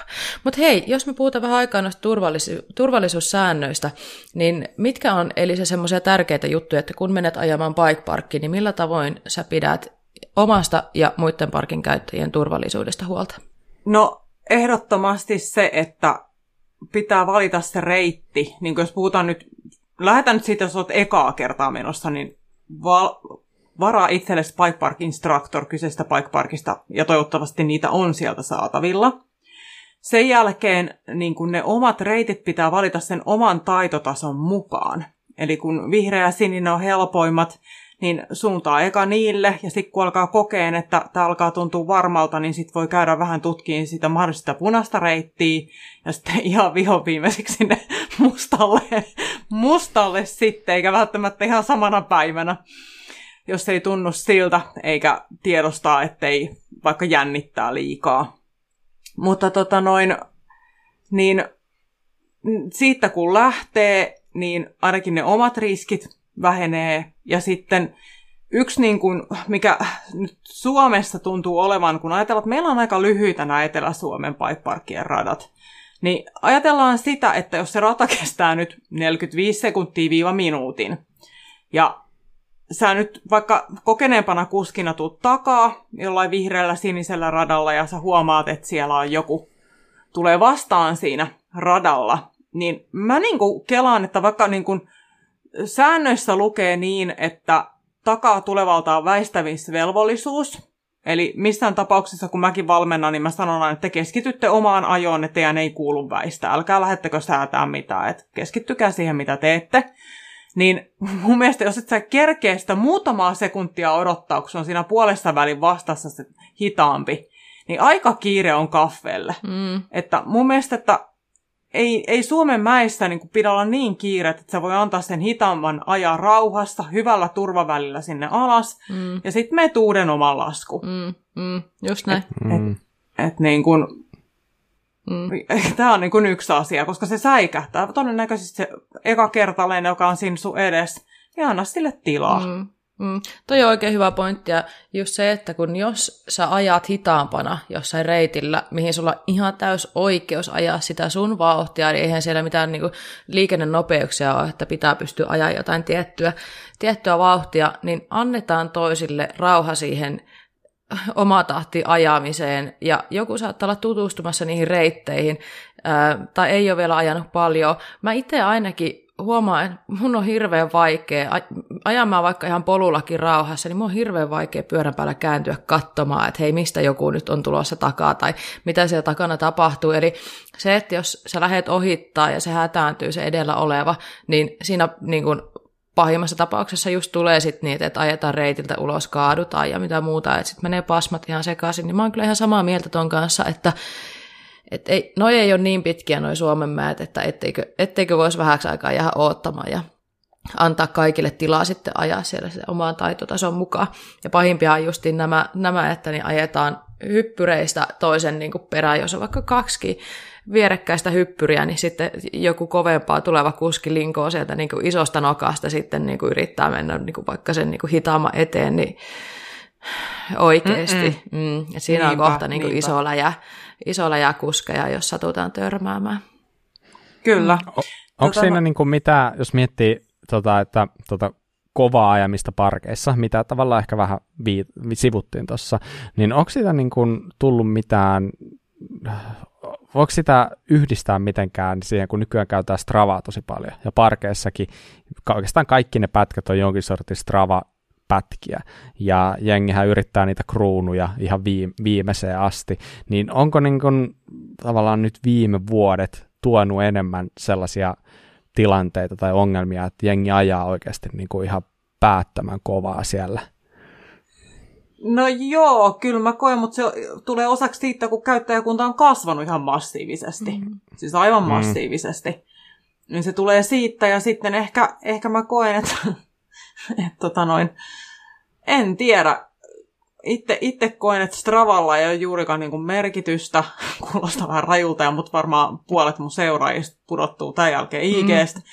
Mutta tota noin, kuten tiedetään, niin se ei lyhyillä radoilla pidä paikkaansa. Mm. Niin mun mielestä no, kellotukset nimenomaan. on sitten erikseen ja niille voisi järjestää ihan eri, erikseen sitten niin kuin, ettei kelloteta Stravan kanssa. Mutta mm. kyllä kyl mä koen, että semmoinen niin kuin, tarvii olla kova ja ajaa kovaa ja olla maailman nopein ja upein ja kovin.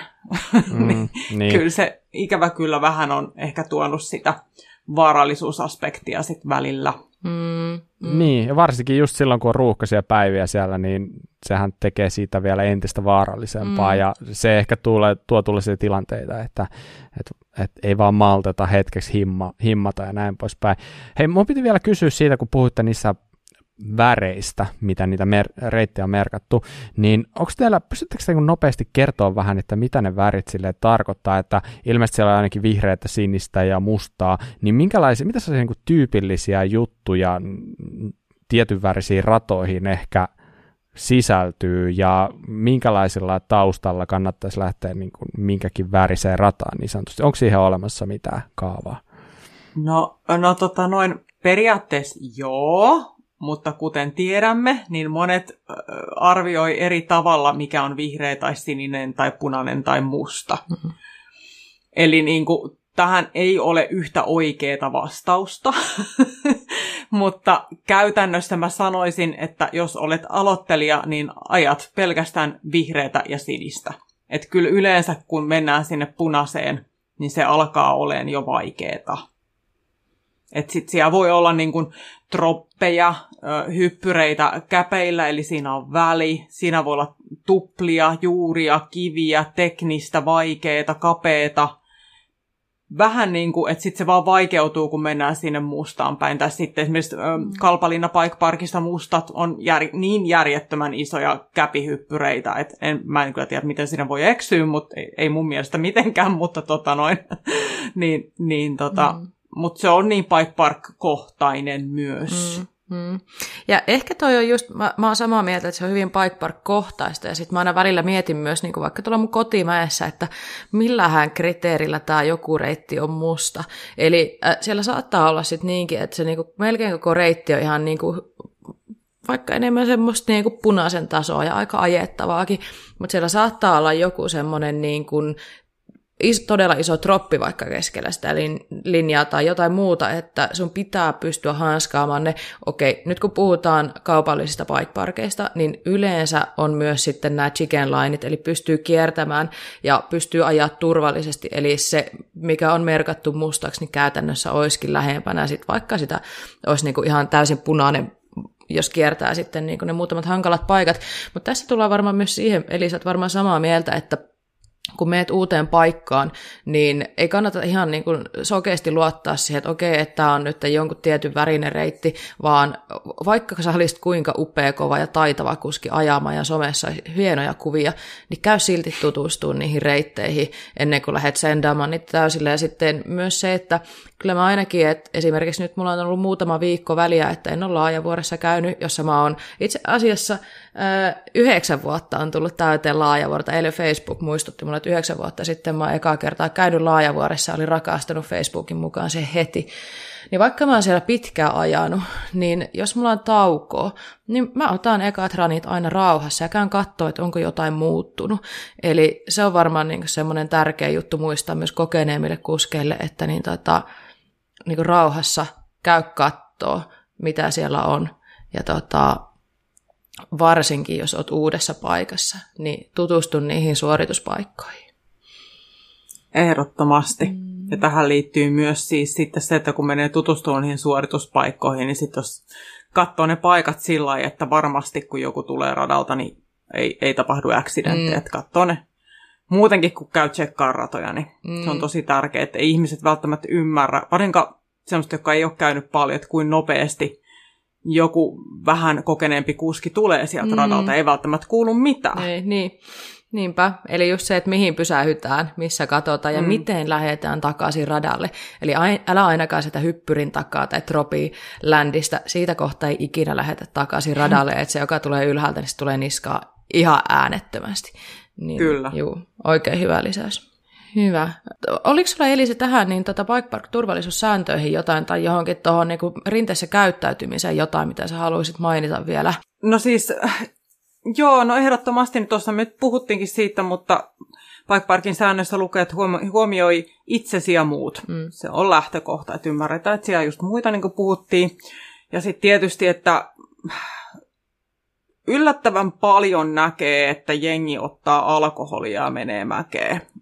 Mm. Mm, niin, kun lukee, että reiteillä liikkuminen päihteiden vaikutuksen alaisena on kielletty, niin no okei, sitä voi kelata niin, että onko se nyt yksi, kaksi pisseä vai mitä se on, mutta tässä on nyt taas vähän se, että mm, itse ehkä henkilökohtaisesti suosin melkein nollatoleranssia, mm. mutta jokainen voi sitten analysoida omalla tasollaan, mm. että miten sen mm. säännön näkee, kun tässä ei prosenttia lue.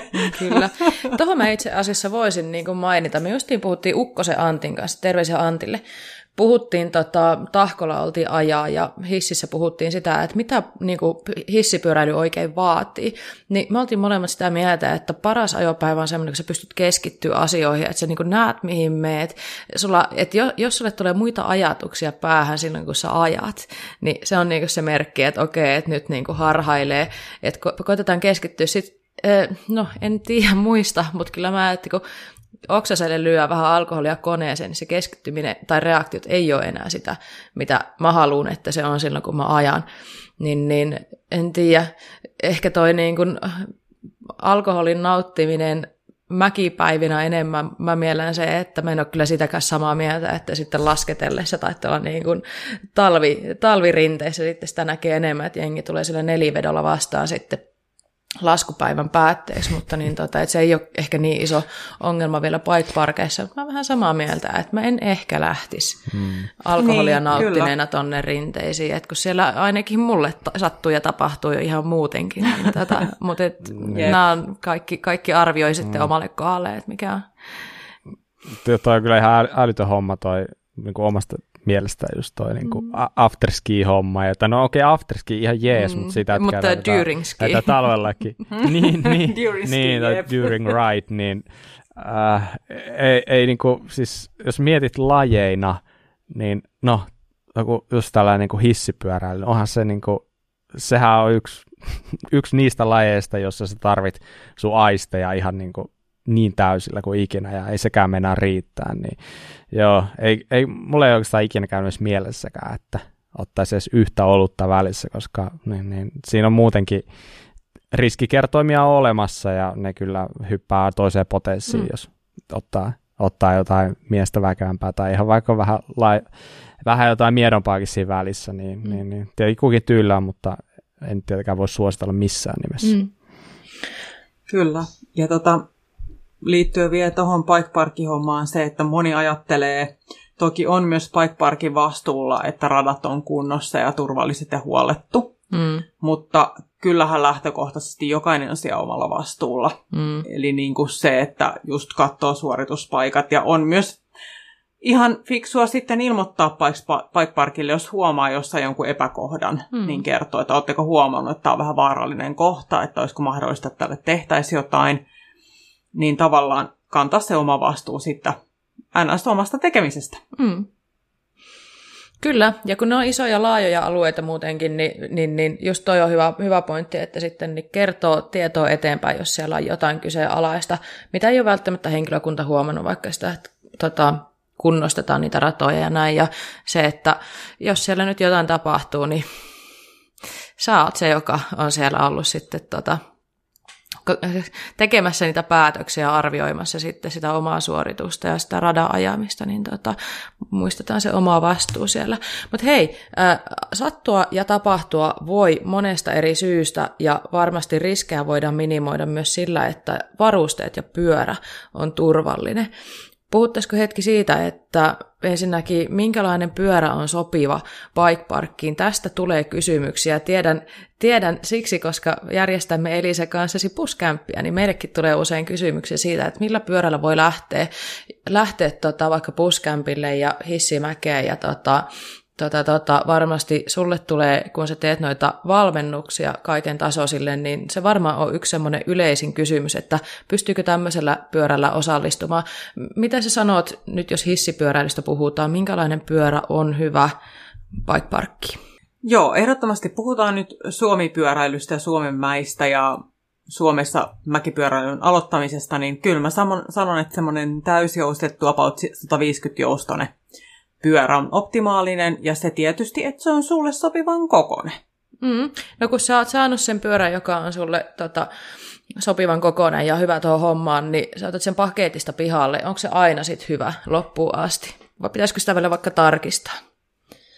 Ehdottomasti sä tarkoitat siinä varmaan, kun käveleen Bike Parkista ja maastossa, niin Kyllä, ehdottomasti ja uudessa pyörässä, varsinkin kun pistetään pultit kiinni, niin ne pultit voi välillä vähän vielä löystyä, niin ehdottomasti kaikki pultit on hyvä tarkastaa, varsinkin ainakin hytistä, ennen kuin lähtee ajan, koska jos tupit on löysää tai stemmi on löysällä, niin aika, siinä on aika vähän tehtävää, kun joku hytistä lähtee ajossa irti. Mm, just näin.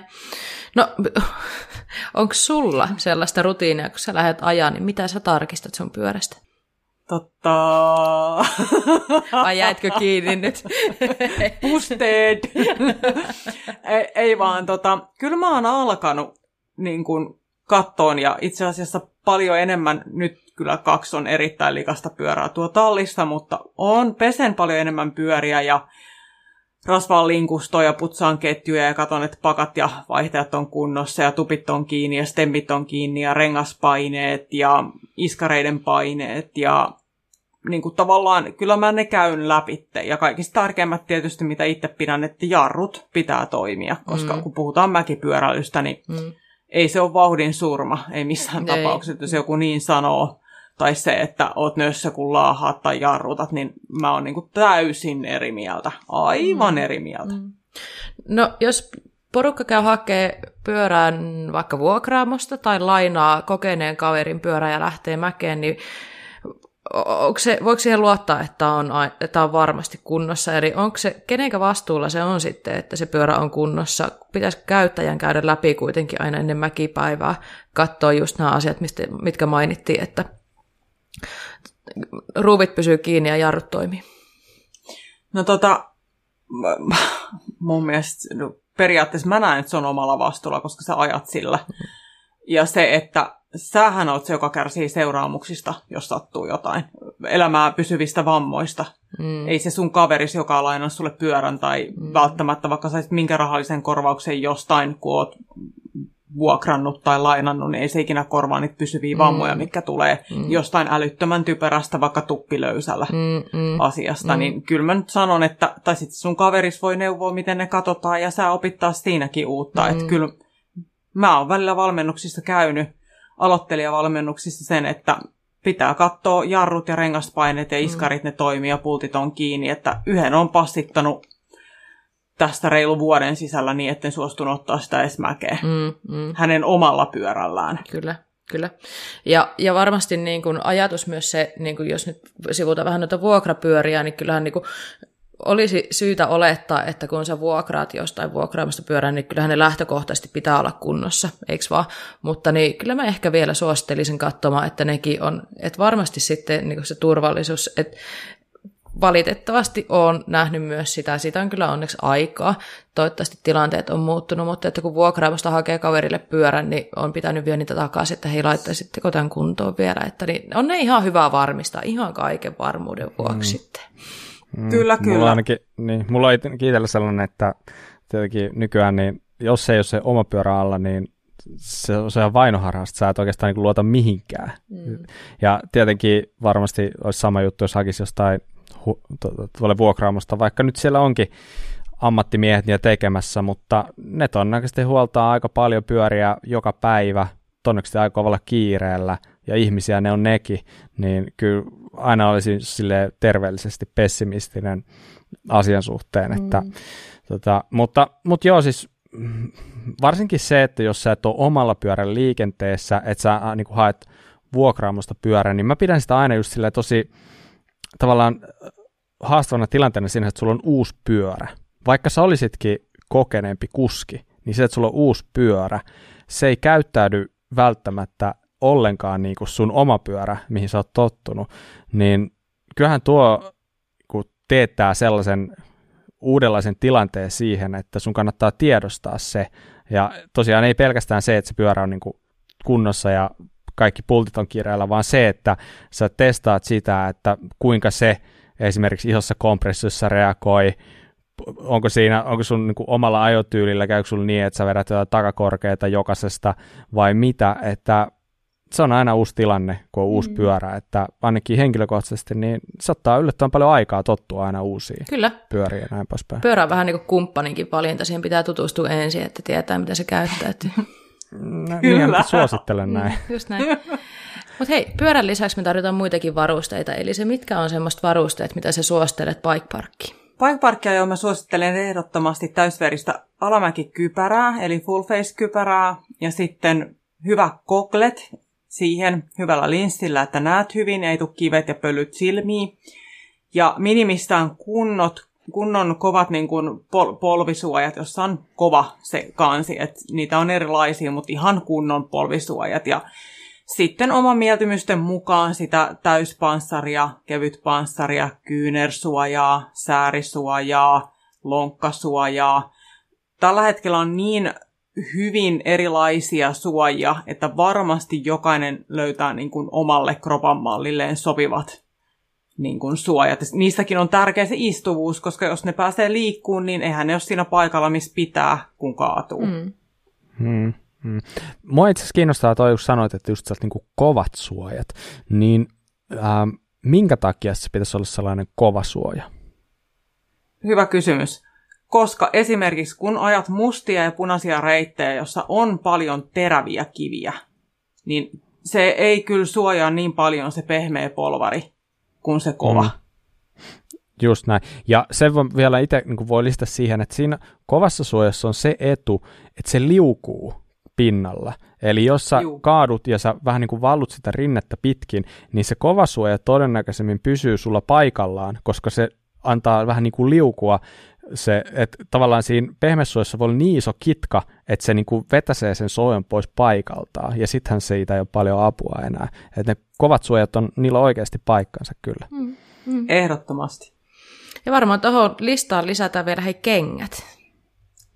Kyllä, kiitokset, juu. Ehdottomasti ja kuuluu erittäin, varsinkin jos puhutaan, että aloitetaan niin kuin flattipolkimilla, niin siinä vaiheessa, jos on niin kuin tuhti jollain, mitä mä oon nähnyt joskus konverseilla jengin ajavan, niin ei ne kyllä paljon suojaa sun jalkopöytää ja varpaita ja puhumattakaan siitä, että ne pysyisi siinä polkimilla, kun tarvis pysyä, niin kyllä kengät pitää olla hyvät.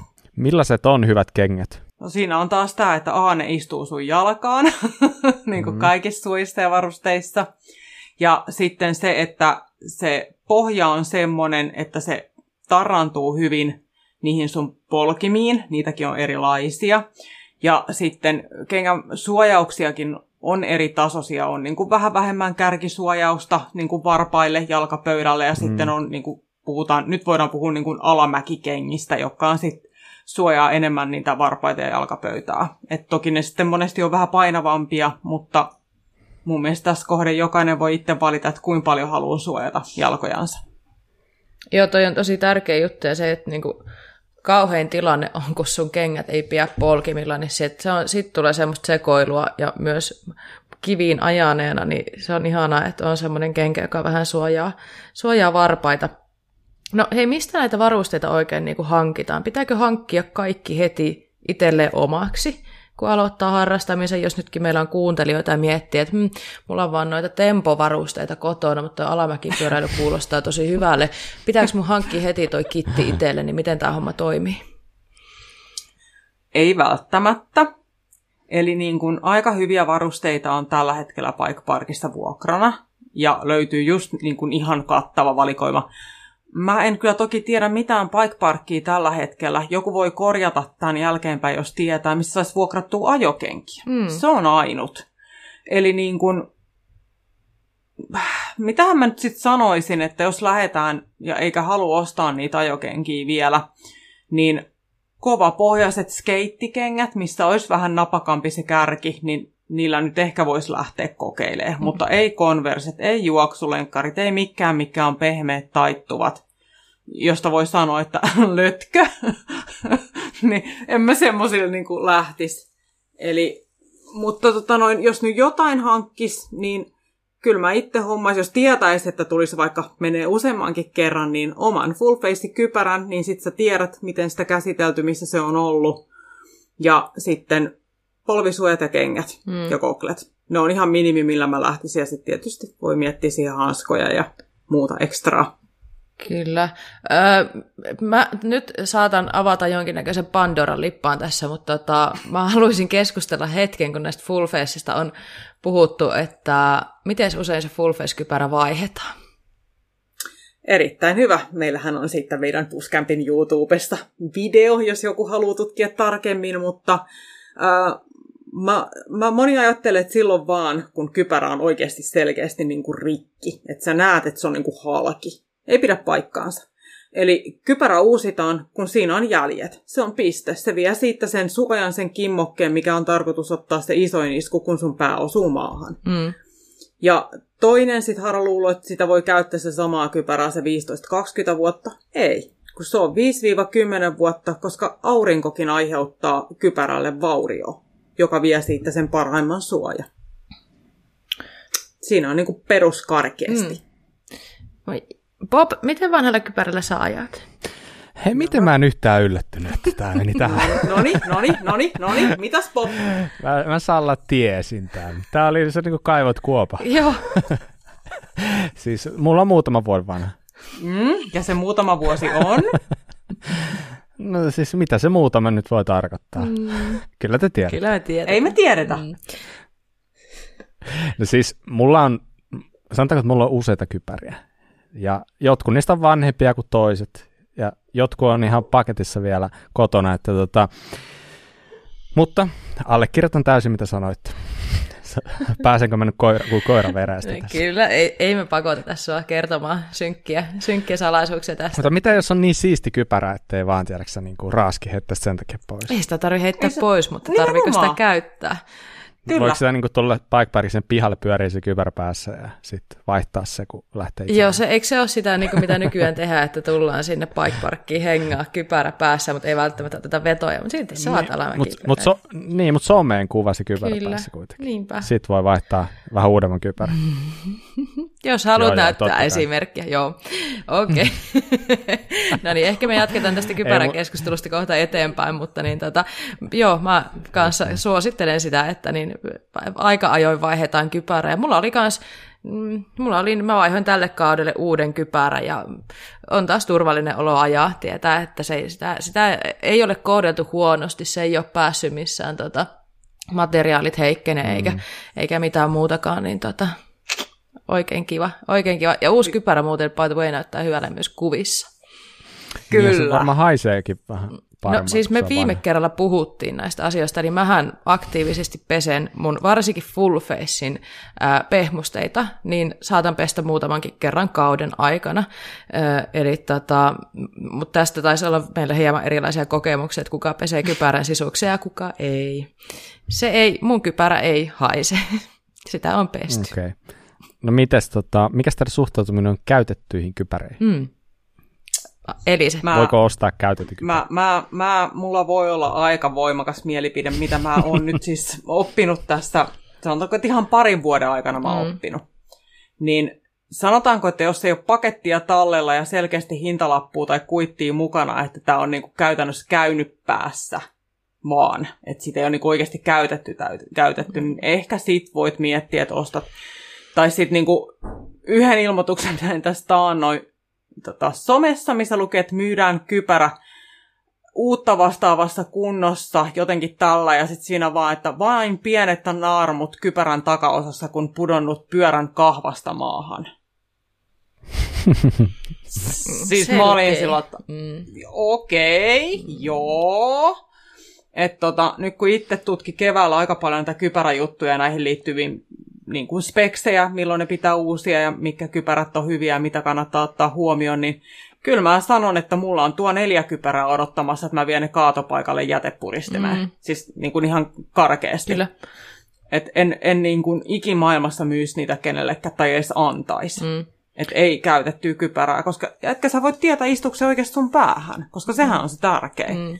Että et niin kuin, mm. Joo, kyllä mä oon vähän varauksella kanssa tuohon, että kannattaako käytettyä ostaa, kun sä et voi tietää, mitä sille on oikeasti sitten käynyt tai miten sitä on kohdeltu. Että tuntuu, että jotkut niin kyllä haluaa repi, ja mä ymmärrän sen, ne on kalliita ja halutaan rahaa uutta varten, Ja sitten mä vähän pelkään sitä, että jotkut myy eteenpäin kuitenkin kypäriä, mitä ei kannattaisi välttämättä enää myydä. Eli jos et ole ihan varma siitä, että mikä se kypärän kunto on, kun sä et voi ikinä kuitenkaan tietää, sä et näe välttämättä, että missä kunnossa ne sisukset on, niin tota, en, mm. mä, en mä ihan helpolla lähtisi.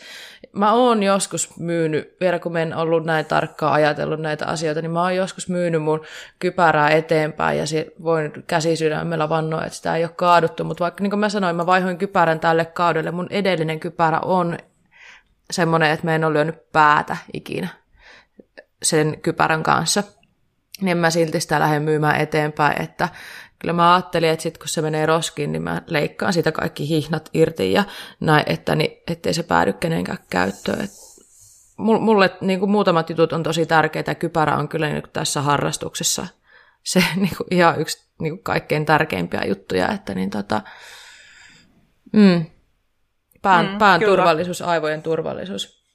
Kyllä. Mitäs mieltä te olette Popi Salla sitten näistä MIPS- ja 360-teknologia asioista kypärissä, kuinka paljon te olette näistä niin kuin sivistyneet? Itse on tässä mm. opiskellut näitä vasta. Mm.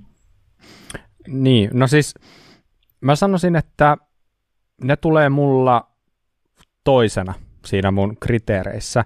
Eli mullakin oli tästä ainoa just sellainen tilanne, että yhtä kypärää, minkä mä jostain syystä nyt halusin ostaa silloin, sitä oli saatavina kahta versiona. Oli oli niin kuin normaali versio ja sitten oli mipsillinen versio.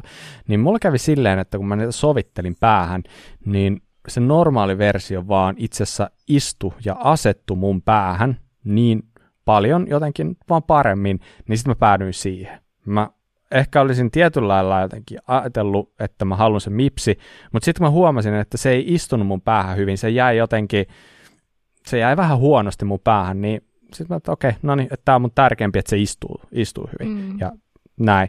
Mutta kyllä mä niin kuin suosin itse joka tapauksessa näitä tällaisia, mikä se on 360 ja mipsit ja on näitä, taitaa olla muitakin. Mutta mitä Salla on mieltä? No, tämä on ollut silleen niin kuin helppo juttu mulle tähän asti, että ne kypärät, mitä mä oon halunnut sen takia, että ne istuu hyvin ja on, on ne muutkin speksit kohillaan, mitä mä haluan, niin ne on ollut. Mun ei ole niinku tarvinnut hirveästi arpoa, että otanko mipsillisen vai ei.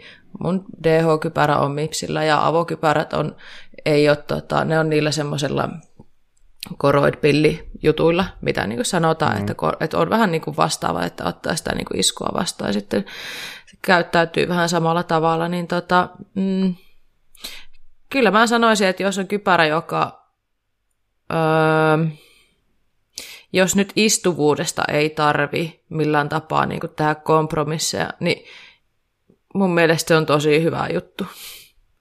Et, niin kuin, et jos se vähentää sitä sun aivojen hölskypistä ja heilahtelua mm. siellä pääkopaan sisällä, niin ehdottomasti, koska se on kuitenkin niin kuin se, vaikka sun kallo halkee, niin sun aivoille voi käydä ikäviäkin juttuja. Et kaikki, mikä vähentää semmoista niin kuin sitä impact, mitä se on suomeksi, niin, niin tot, mm, tai sitä just, ja sitten sitä, mitä sitä iskusta seuraa, niin miksen mä suojaisi mun aivoja. Niin, Mutta se on vaan minä. Joku voi ajatella eri tavalla. Joo, kyllä. Mä niin kuin ajattelen sen sillä, että aika moneen asiaan ihmisen on laitettavissa varaosia, mutta pää ei ole yksi niistä. Hmm. Just näin. Tämä totta. Mm. Mä, itse asiassa nyt tämä menee ihan tosi off topic, mutta mä eilen tuossa pohdin ajojen jälkeen, että mitä jos mulle vaihettaisiin aivot. Syystä tai toisesta olisi tämä niinku mahdollista. Ja sitten tota, kävisi joku tilanne, että mun omat aivot ei olisi niinku, enää silleen niinku kuranttia tavaraa, niin olisiko mä eri ihminen? Onko sulle noussut jotain epäilyksiä? Joo, mä olin, tota, mä olin neljä päivää siinä niin pahtavassa helteessä siellä tahkolla ja siihen sisältyi ajopäiviä pitkiä tätä näyttelijäasettajapäiviä, niin mä, mä rupesin epäilemään vähän, että pitää, olisiko aivojen vaihdon paikka tässä, mutta varjoon siirtymisellä ja tiukalla nesteytyksellä homma, homma hoidettiin ja väitän, että aivot toivii taas, mutta joo, Hyvä, mutta joo, ehkä tässä tuli selväksi että kaikki me ollaan sitä mieltä, että aivot on tärkeät ja aivo, aivoterveys on tärkeää ja oikeasti kattokaa myös, jos vaikka haette sieltä vuokraamosta, siis on ihan mahtavaa, että on niitä ajovarusteita, vuokraamoissa on kypäriä ja kaikkea muuta, tsekatkaa se, että ne on hyvät. Ja vaikka sulle sanottaisiin, että hei, sun koko M, heitä toi päähän mäkeä, niin äh, jos oot yhtään epävarma, että hei, istuuko tämä mulle hyvin, niin mene takaisin sinne vuokraamo ja kysy, että hei, voiko mä kokeilla vielä toista kypärää, kun ajaminen on kivaa, mutta ei se ole kivaa, ei se ole niin kivaa, että tarvitsisi niinku omaa päätä lähteä riskeeraamaan sinne. Et se istuvuus on ihan kaikkein se tärkein juttu kuitenkin. Kyllä. Tur- turvallisista varusteista ja turvallisesta käyttäytymisestä päästään vakuutuksiin, joka on ihan hirveän pitkä keskustelu, niin ei varmaan nyt lähetä ihan perkaamaan sitä, että niin, miltä kaikilta yhtiöiltä saa minkälaisia ehtoja, mutta eli se, sä oot varmaan jonkin verran myös miettinyt noita niin kuin vakuutusjuttuja, niin mitä pitäisi ottaa huomioon, hissipyöräily ja vakuutukset? No ehdottomasti se, että pitää jokaisen tarkastaa omalta vakuutusyhtiöltä, mikä ne on. Koska niissä on niin hirveästi eroja. Kuten moni tietää, että varsinkin kaikki, mikä liittyy tapaturmiin, niin niissä on eroja. Niin tota, kannattaa ihan soittaa sinne oma vakuutusyhtiö ja kysyä, kattaako se mäkipyöräilyn. Mm. Suosittelen myös, ettei alata puhua aina alamäkiajoista, koska siellähän on vakuutusvirkailijat saman tien, niin kuin, että oh my god, oh my god, koska todennäköisesti se hissipyöräily on turvallisempaa välillä kuin myös maastopyöräily, koska siellä ei tule ketään polulla vastaan. Mm. Ja siellä koirii, että vaikka rakastan koirii, mutta just se, että puhukaa mäki- ja hissipyöräilystä, koska sitähän se on, ei se ole mitään täysveristä alamäkipyöräilyä Suomen, varsinkaan Etelä-Suomen parkeissa. Että mm. sehän on kumminkin aika loivaa. Mm. Ja tota, tarkastakaa, että mitkä on ne perussäännöt ja mitä ne korvaa ja mihin saakka sitten, jos sattuu jotain. Kyllä. Ja varmaan just se, että ei kannata vertailla hirveän paljon, mitä kavereilla on. Eli mullakin on, Mm-mm. nyt mä en nyt lähde mainitteen mitä vakuutusyhtiöiden nimiä, mutta mulla on ö, vanhoilla vakuutusehdoilla edelleenkin yhdessä isossa vakuutusyhtiössä mun vakuutukset siinä. Alamäkipyöräily ei ole vielä riskilaji. Ö, uusilla vakuutusehdoilla se olisi, eli se ei olisikaan enää tuossa niin kuin tapatur- tapaturmavakuutuksessa. Eli ihan paras vinkki on se, että ota selvää, mitä se sun vakuutus korvaa, eikä se sun kaverin. Kyllä, juuri näin. Mm. Hyvä. No hei, me ollaan puhuttu, tota, sä mainitsit noin bike park instructorit tuossa jo aiemmin, eli äh, nyt Suomessa on ruvettu, montako vuotta Elisa, onko se pari vuotta koulutettu nyt, että tota, bike parkkeihin ohjaajia. Äh, kuka näitä ohjaajia kouluttaa? Kyllä, aika pitkälti kohta kaksi vuotta ja ski.fi sieltä, joka kouluttaa myös niin kuin, hiihdon opettajia laskettelukeskuksiin, niin sama konsepti, eli tuodaan sama ajatusmallia myös tähän hissipyöräilyyn, eli pääsis mahdollisimman turvallisesti aloittaa lajin ja mahdollisimman monesta lasketteluhiihtokeskuksesta bike olisi saatavilla sitten niinku valmentaja. Okei, no mutta hei, kuulostaa tosi hyvälle ja nyt mitä on itsekin seuraillut, niin näitä ohjaajia on aika kattavasti eri paikoissa. Siellä on kyllä pistänyt myöskin muutenkin niin silmä, että ylipäätään maastopyöräilyn valmennusta on tullut niin aivan valtavasti tarjolle ympäri Suomea, myös muuallekin kuin ehkä niihin hissikeskuksiin tai hissikeskusten alaisena. Ja se on tietenkin hieno juttu, että on tarjolla. Mm, mutta jos oot lähdössä ottaa Bike Park-valmennusta tai tai tota, pyöräilyvalmennusta, niin eli se, mistä asiakas voi erottaa osaavan valmentaja? Mistä sä tiedät, että sä saat sitä, mitä sä oot hakemassa? Kyllä, kyllä. Ihan tietysti aina 110 prosenttisesti ei ole varma, jos et ole tavannut henkilöä ja oikeasti tiedä, mikä on taustat ja mitä hän tekee.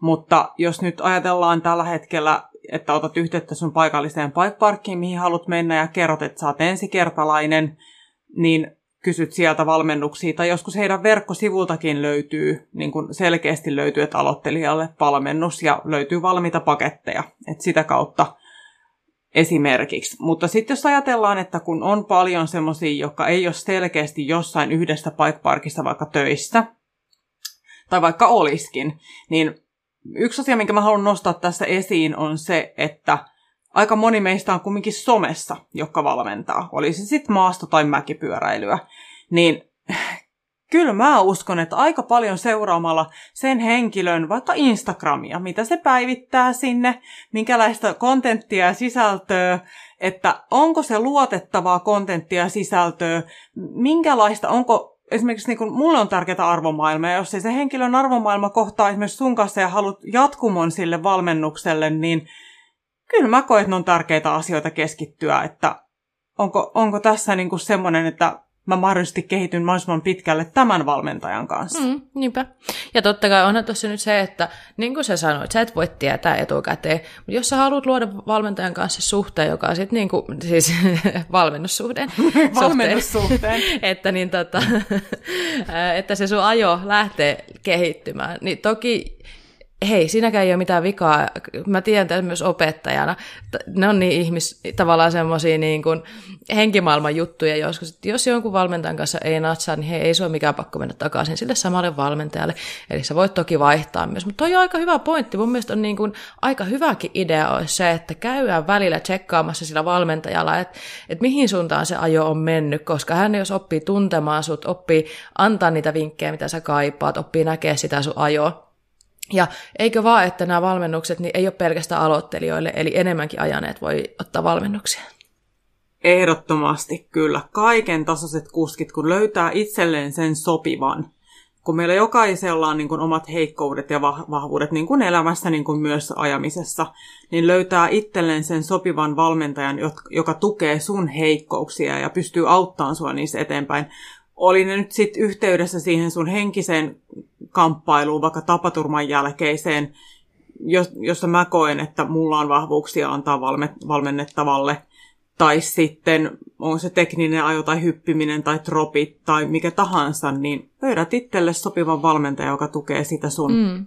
edespäin menemistä ja näkee sut, niin kuin, mä koen, niin kuin, että se inhimillisyys, että sä et niin kuin, se valmennettava ei ole sulle vaan valmennettava, vaan se on ihminen, jolle sä haluat sillä hetkellä antaa susta kaiken, mitä sä pystyt. Mm. Sä et tee sitä pelkästään rahan takia, mm. vaan sä teet sitä varten, että sä pystyt tarjoamaan sille ihmiselle niin paljon kuin sä voit sillä hetkellä, kun sä mm. oot läsnä hänen kanssaan. Kuulostaa aivan äärettömän hyvältä ja mä tiedän, että meille tulee kohta taas viikko, kun me ajetaan yhdessä, niin mun pitää varmaan vähän buukata sulta valmennuksia sitten, niin mä pääsen tommoseen käsittelyyn kanssa. Mutta siitä puheen ollen, niin nyt olisi muuten sellainen kohta, missä sä voisit kertoa kaikille, että jos, jos niin meidän kuuntelijoissa semmoisia, ketkä haluaa Elisen valmennukseen, niin mitä kautta sun valmennuksia voi buukata? Aika montakin kautta. Mä oon aika vapaa monelle vaihtoehdolle. Ja tota, info miukumauku.pusken.com sähköpostia, pusken.com-sivulta löytyy valmennuksia, joita on jo näkyvillä, että esimerkiksi ollaan Levipike-festeillä ja Sallakin tulee mukaan. Yeah! Sitten kun saataisiin vielä joskus Popkin mukaan, mutta eiköhän joskus. Kyllä. Ja tota, ehkä, sitten ehkä. ehkä. Ja mun henkilökohtainen Instagrami on semmoinen kuin Miss Small Balls, kaikki yhteen, pienellä huumorilla voi ottaa. ja tota, siitä kautta voi laittaa viestejä ja jonkun verran tällä hetkellä pystyn ottamaan yksityisvalmennuksiakin, jos tarvii. Ja Etelä-Suomessa vaikutan aika pitkälti täällä Meriteijo ja tota, no, Meriteijo Bike Park, Kalpalina Bike Park ja Sappee Bike Park alueella. Ja sitten tosiaan Levillä ollaan nyt tekemässä myös valmennuksia, mutta autohan nyt sitten kulkee ihan mihin vaan, jos on tarvis, niin hmm. rohkeasti vaan. Eli monta keinoa, miten voi ottaa yhteyttä. Tosiaan niin pointti tulikin tuossa jo esiin, että ei tarvi odottaa sitä, että on joku valmis valmennuspaketti, mitä tarjota, vaan rohkeasti Eliselle viestiä tai toiselle haluamallesi valmentajalle viestiä ja kysyä, että hei, milloin on mahkuja. Mutta niin tota, on nähnyt Elisen tuolla mäessä valmentamassa ja on kuullut, minkälaisia vinkkejä antaa, niin voin lämpimästi suositella ehdottomasti Elisen valmennukseen. Sos. Sos. ja sydän. sydän, sydän, pus, pus. Emoji, emoji. Hyvä. no niin, ennen kuin menee liian imeneksi. vielä vai? vai just siitä kanssa oli sanomassa, että nyt alkaa olla ilmeisesti hyvä hetki siirtyä suosituksiin. Onko näin? Otetaanko suositukset tähän? Joo. Kyllä. Annetaanko meidän tuota, asiantuntijavieraan aloittaa suositukset? Ehdottomasti, ehdottomasti. Uh, tosi Eli se anna palaa. virallista. Mm. Mä tota mietin tätä itse asiassa tosi paljon. Ja mä oon nähnyt jonkun verran semmosia asenteita joillakin, jotka ajaa maasto sekä mäkipyöräilyä, että heidän ei tarvitse oppia mitään, koska he on jo niin hyviä. mä harva ollaan niin hyviä, etteikö me tarvittaisi apua ja tukea joltain, niin mä haluaisin jokaisen pyöräilijän, maastopyöräilijän, mäkipyöräilijän silmiä avata sillä että kävis vaikka kerran valmentajalla. Se valmentaja ei välttämättä ole edes yhtä hyvä tai nopea ajaa kuin sä, mutta se valmentaja pystyy todennäköisesti silti tarjoamaan sun ajoon jotain, mitä sä et ole itse ajatellut. Ja sitten se pieni yksi asia voi klikauttaa monta palikkaa siinä sun ajossa, jonka jälkeen taas menee paremmin. Eli jokainen kävisi kerran valmennuksessa. Ei välttämättä sen tarkoita tule mulle, mutta tutkii paikallisen hyvän valmentajan ja menee sille ottaa vaikka privatunnin. Se on mun suositus. Oikein hyvä, samaa mieltä. Ehdottomasti. Oikein, oikein hyvä. Salla, pistäpä se yes, joku hyvä siihen Mä voin ottaa tähän väliin, kun mulla on vähän sellainen olo, että nyt, nyt mennään sieltä, mistä aitaa tali, mutta mulla... Ei ole totta. Eh, niin. Ensimmäistä kertaa, no niin. Hei, mulla on ollut aika hyviä kyllä välillä, että tota, tota, tota, mutta nyt kun ollaan kohta jaksossa 40, niin, ja mäkin olen ollut niin kuin kohta 30 jakson verran mukana, niin kyllä tämä alkaa vähän hyytymään näköjään. Mulla itse asiassa oli teille aivan sairaan hyvä suositus, mutta sitä ei pääse katsoa tällä hetkellä mistään, niin mä skippaan sen ja ootan parempia hetkiä. Mutta huomasinpa juuri, että tuota, Pink Bikeissa on julkaistu tämmöinen video kuin Everesting on the highest mountain in Wales. Eli Walesissa harrastellaan Walesin korkeimmalla vuorolla tämä Everestingia, mikä on ollut nyt iso juttu viime vuon, vuoden aikana tai muutaman vuoden aikana, että kiivetään jotain mäkeä yhtä paljon kuin mitä tota Mount Everestissä on sitten kiipeämistä. Ja se, minkä takia mä haluan tätä,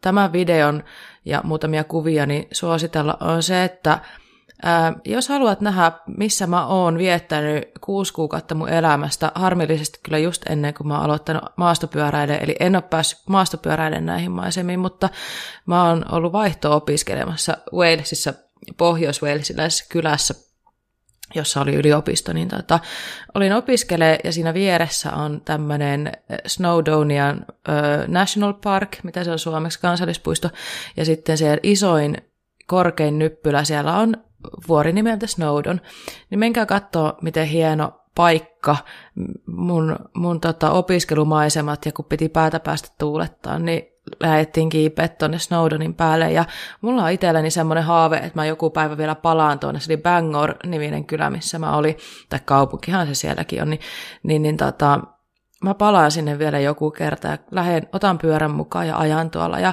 siihen aikaan, kun mä oon siellä opiskellut, niin Athertonin sisarus Posse treenasi tuolla Snowdonilla, kun olisin tiennyt. Heräsin maastopyöräilyn pari vähän turhan myöhään tätä, näitä maisemia ajatellen, niin sinne siis pitää vielä palata. Mutta palataan niihin maisemiin tuon videon kautta ja käykää teki tsekkaamassa. Ja hei, jos on mukavaa matkaseuraa, niin viestiä vaan slaida mun DM, niin lähetä. Okei, okay, meni jo, eli se vilkuttaa. Yes. Löytyi matkaseuraa. Yksi paikka oli tarjolla. Ei, ei tarvii slaidailla enää minnekään. Mutta hei, tämä oli, tää oli tämä, minkä mä haluaisin. Tähän liittyy tämmöinen pieni tarina, mitä niin kuin, mun on, onnellisista hetkistä mun elämässä Snowdonin vuoren päällä niin, niin tota, jos suositus ei nyt, niin toivottavasti tarina sai hymyille. Mutta hei, mitäs Bob, mitä sulla on tällä viikolla meille jakaa? Mm, siis toihan oli oikein hyvä, hyvä. mitä sä selitit. Että ihan niin kuin, paljon parempi, mitä luultiin, että sä turhaan nyt niin kuin aliarvioit omia suosituksia, mutta äh, mullahan siis kävi silleen, että mun oma, omat taskut on pikkuhiljaa ollut tyhjät tässä ja mä tuolla Instan puolella vähän kysyin sitten vinkkiä ja se varmaan oli ehkä joidenkin mielestä vähän sellaista viilunkia, mutta ei se mitään. Nimimerkki Viilunki nimittäin tarjosi mulle vinkin ja tota, heitti sellaisen vinkin, että kannattaa jemmailla nippusiteitä. Ihan vaan sen takia tietenkin, että nehän on ihan käypäisiä työkaluja yhteys toiseenkin pulmaan, mitä poluilla voi tulla. Niitä voi jemmailla kampien sisään. Monesti Oho kammissa on sellaiset niin ontot akselit, sä voit niitä sinne törkätä ja Viilunki ei kyllä kertonut tarkemmin, että millä se meinaa ne sinne niin sanotusti sulloa, että ne ei siellä pauku ja hypi ja säksätä, mutta mä sanoisin, että itse täydennä vähän sitä, että sinne voi pistää vaikka vähän kuplamuovia sekaan, vaikka jollain kumilenksulla pistää ne nippusiteet siihen kuplamuoviin ja törkkäät sinne, niin ei muuten varmasti kuulu mitään ääniä. Ja toinen, mikä on nippusiteisiin vielä, niin mikä on sellainen oma vinkki ollut siihen, niin jos sulla on sisäiset viennit pyörässä ja ne sisäiset viennit on putkimalliset, eli kun sä työnnät sinne sisään kuoren, niin se pupsahtaa sieltä toista päästä nätisti ulos, mutta ne voi olla joskus ne sisäisten vientien ne alkupäät ja loppupäät sellaisia vähän väliä, että se jää vähän räpättämään ne kuoret ja niin, niin letkut niihin, niin törkkäät sellaiseen väliin, niin nippusiteen sinne, niin se kiilaa aika kivasti sen kuoren tai letkun niin kuin tiukaksi siihen, ja sitten sulla on se nippuside siinä aina heti valmiina, jos pitää lennosta ottaa joku pikku nippuside fiksi, niin siitä vaan. Niin, Kova. Niin, niin näillä mennään. Kiitos Viilungille mm. tästä ja katsotaan, kenenkä vinkki otetaan ensi kerralla. Itse asiassa aivan todella hyvä vinkki ja voin kertoa, että Tahko MTB-tapahtumassa yksi etsityimpiä korjaus tota, tai työkaluja oli nippusiteet. Eli mullakin mm. oli pussillinen nippusiteitä mukana ja ei ole enää, ne on kaikki käytetty. Nyt kyllä niiden näköjään tulee käyttö käyttö näyttelijäasettajana ja pyöräilijänä, että niin tota, pitää... Ja elämässä ylipäätään. Elämässä ylipäätään. Mitä et voi korjata nippusiteellä, niin ei sitä enää tarvikka. Mutta hyvä, hei, eiköhän meillä tässä taas juttua ollut ihan riittämiä, ruvetaan menemään loppua kohti. Ennen kuin päästään lopettelemaan, niin Bob, mistä meidät löytää?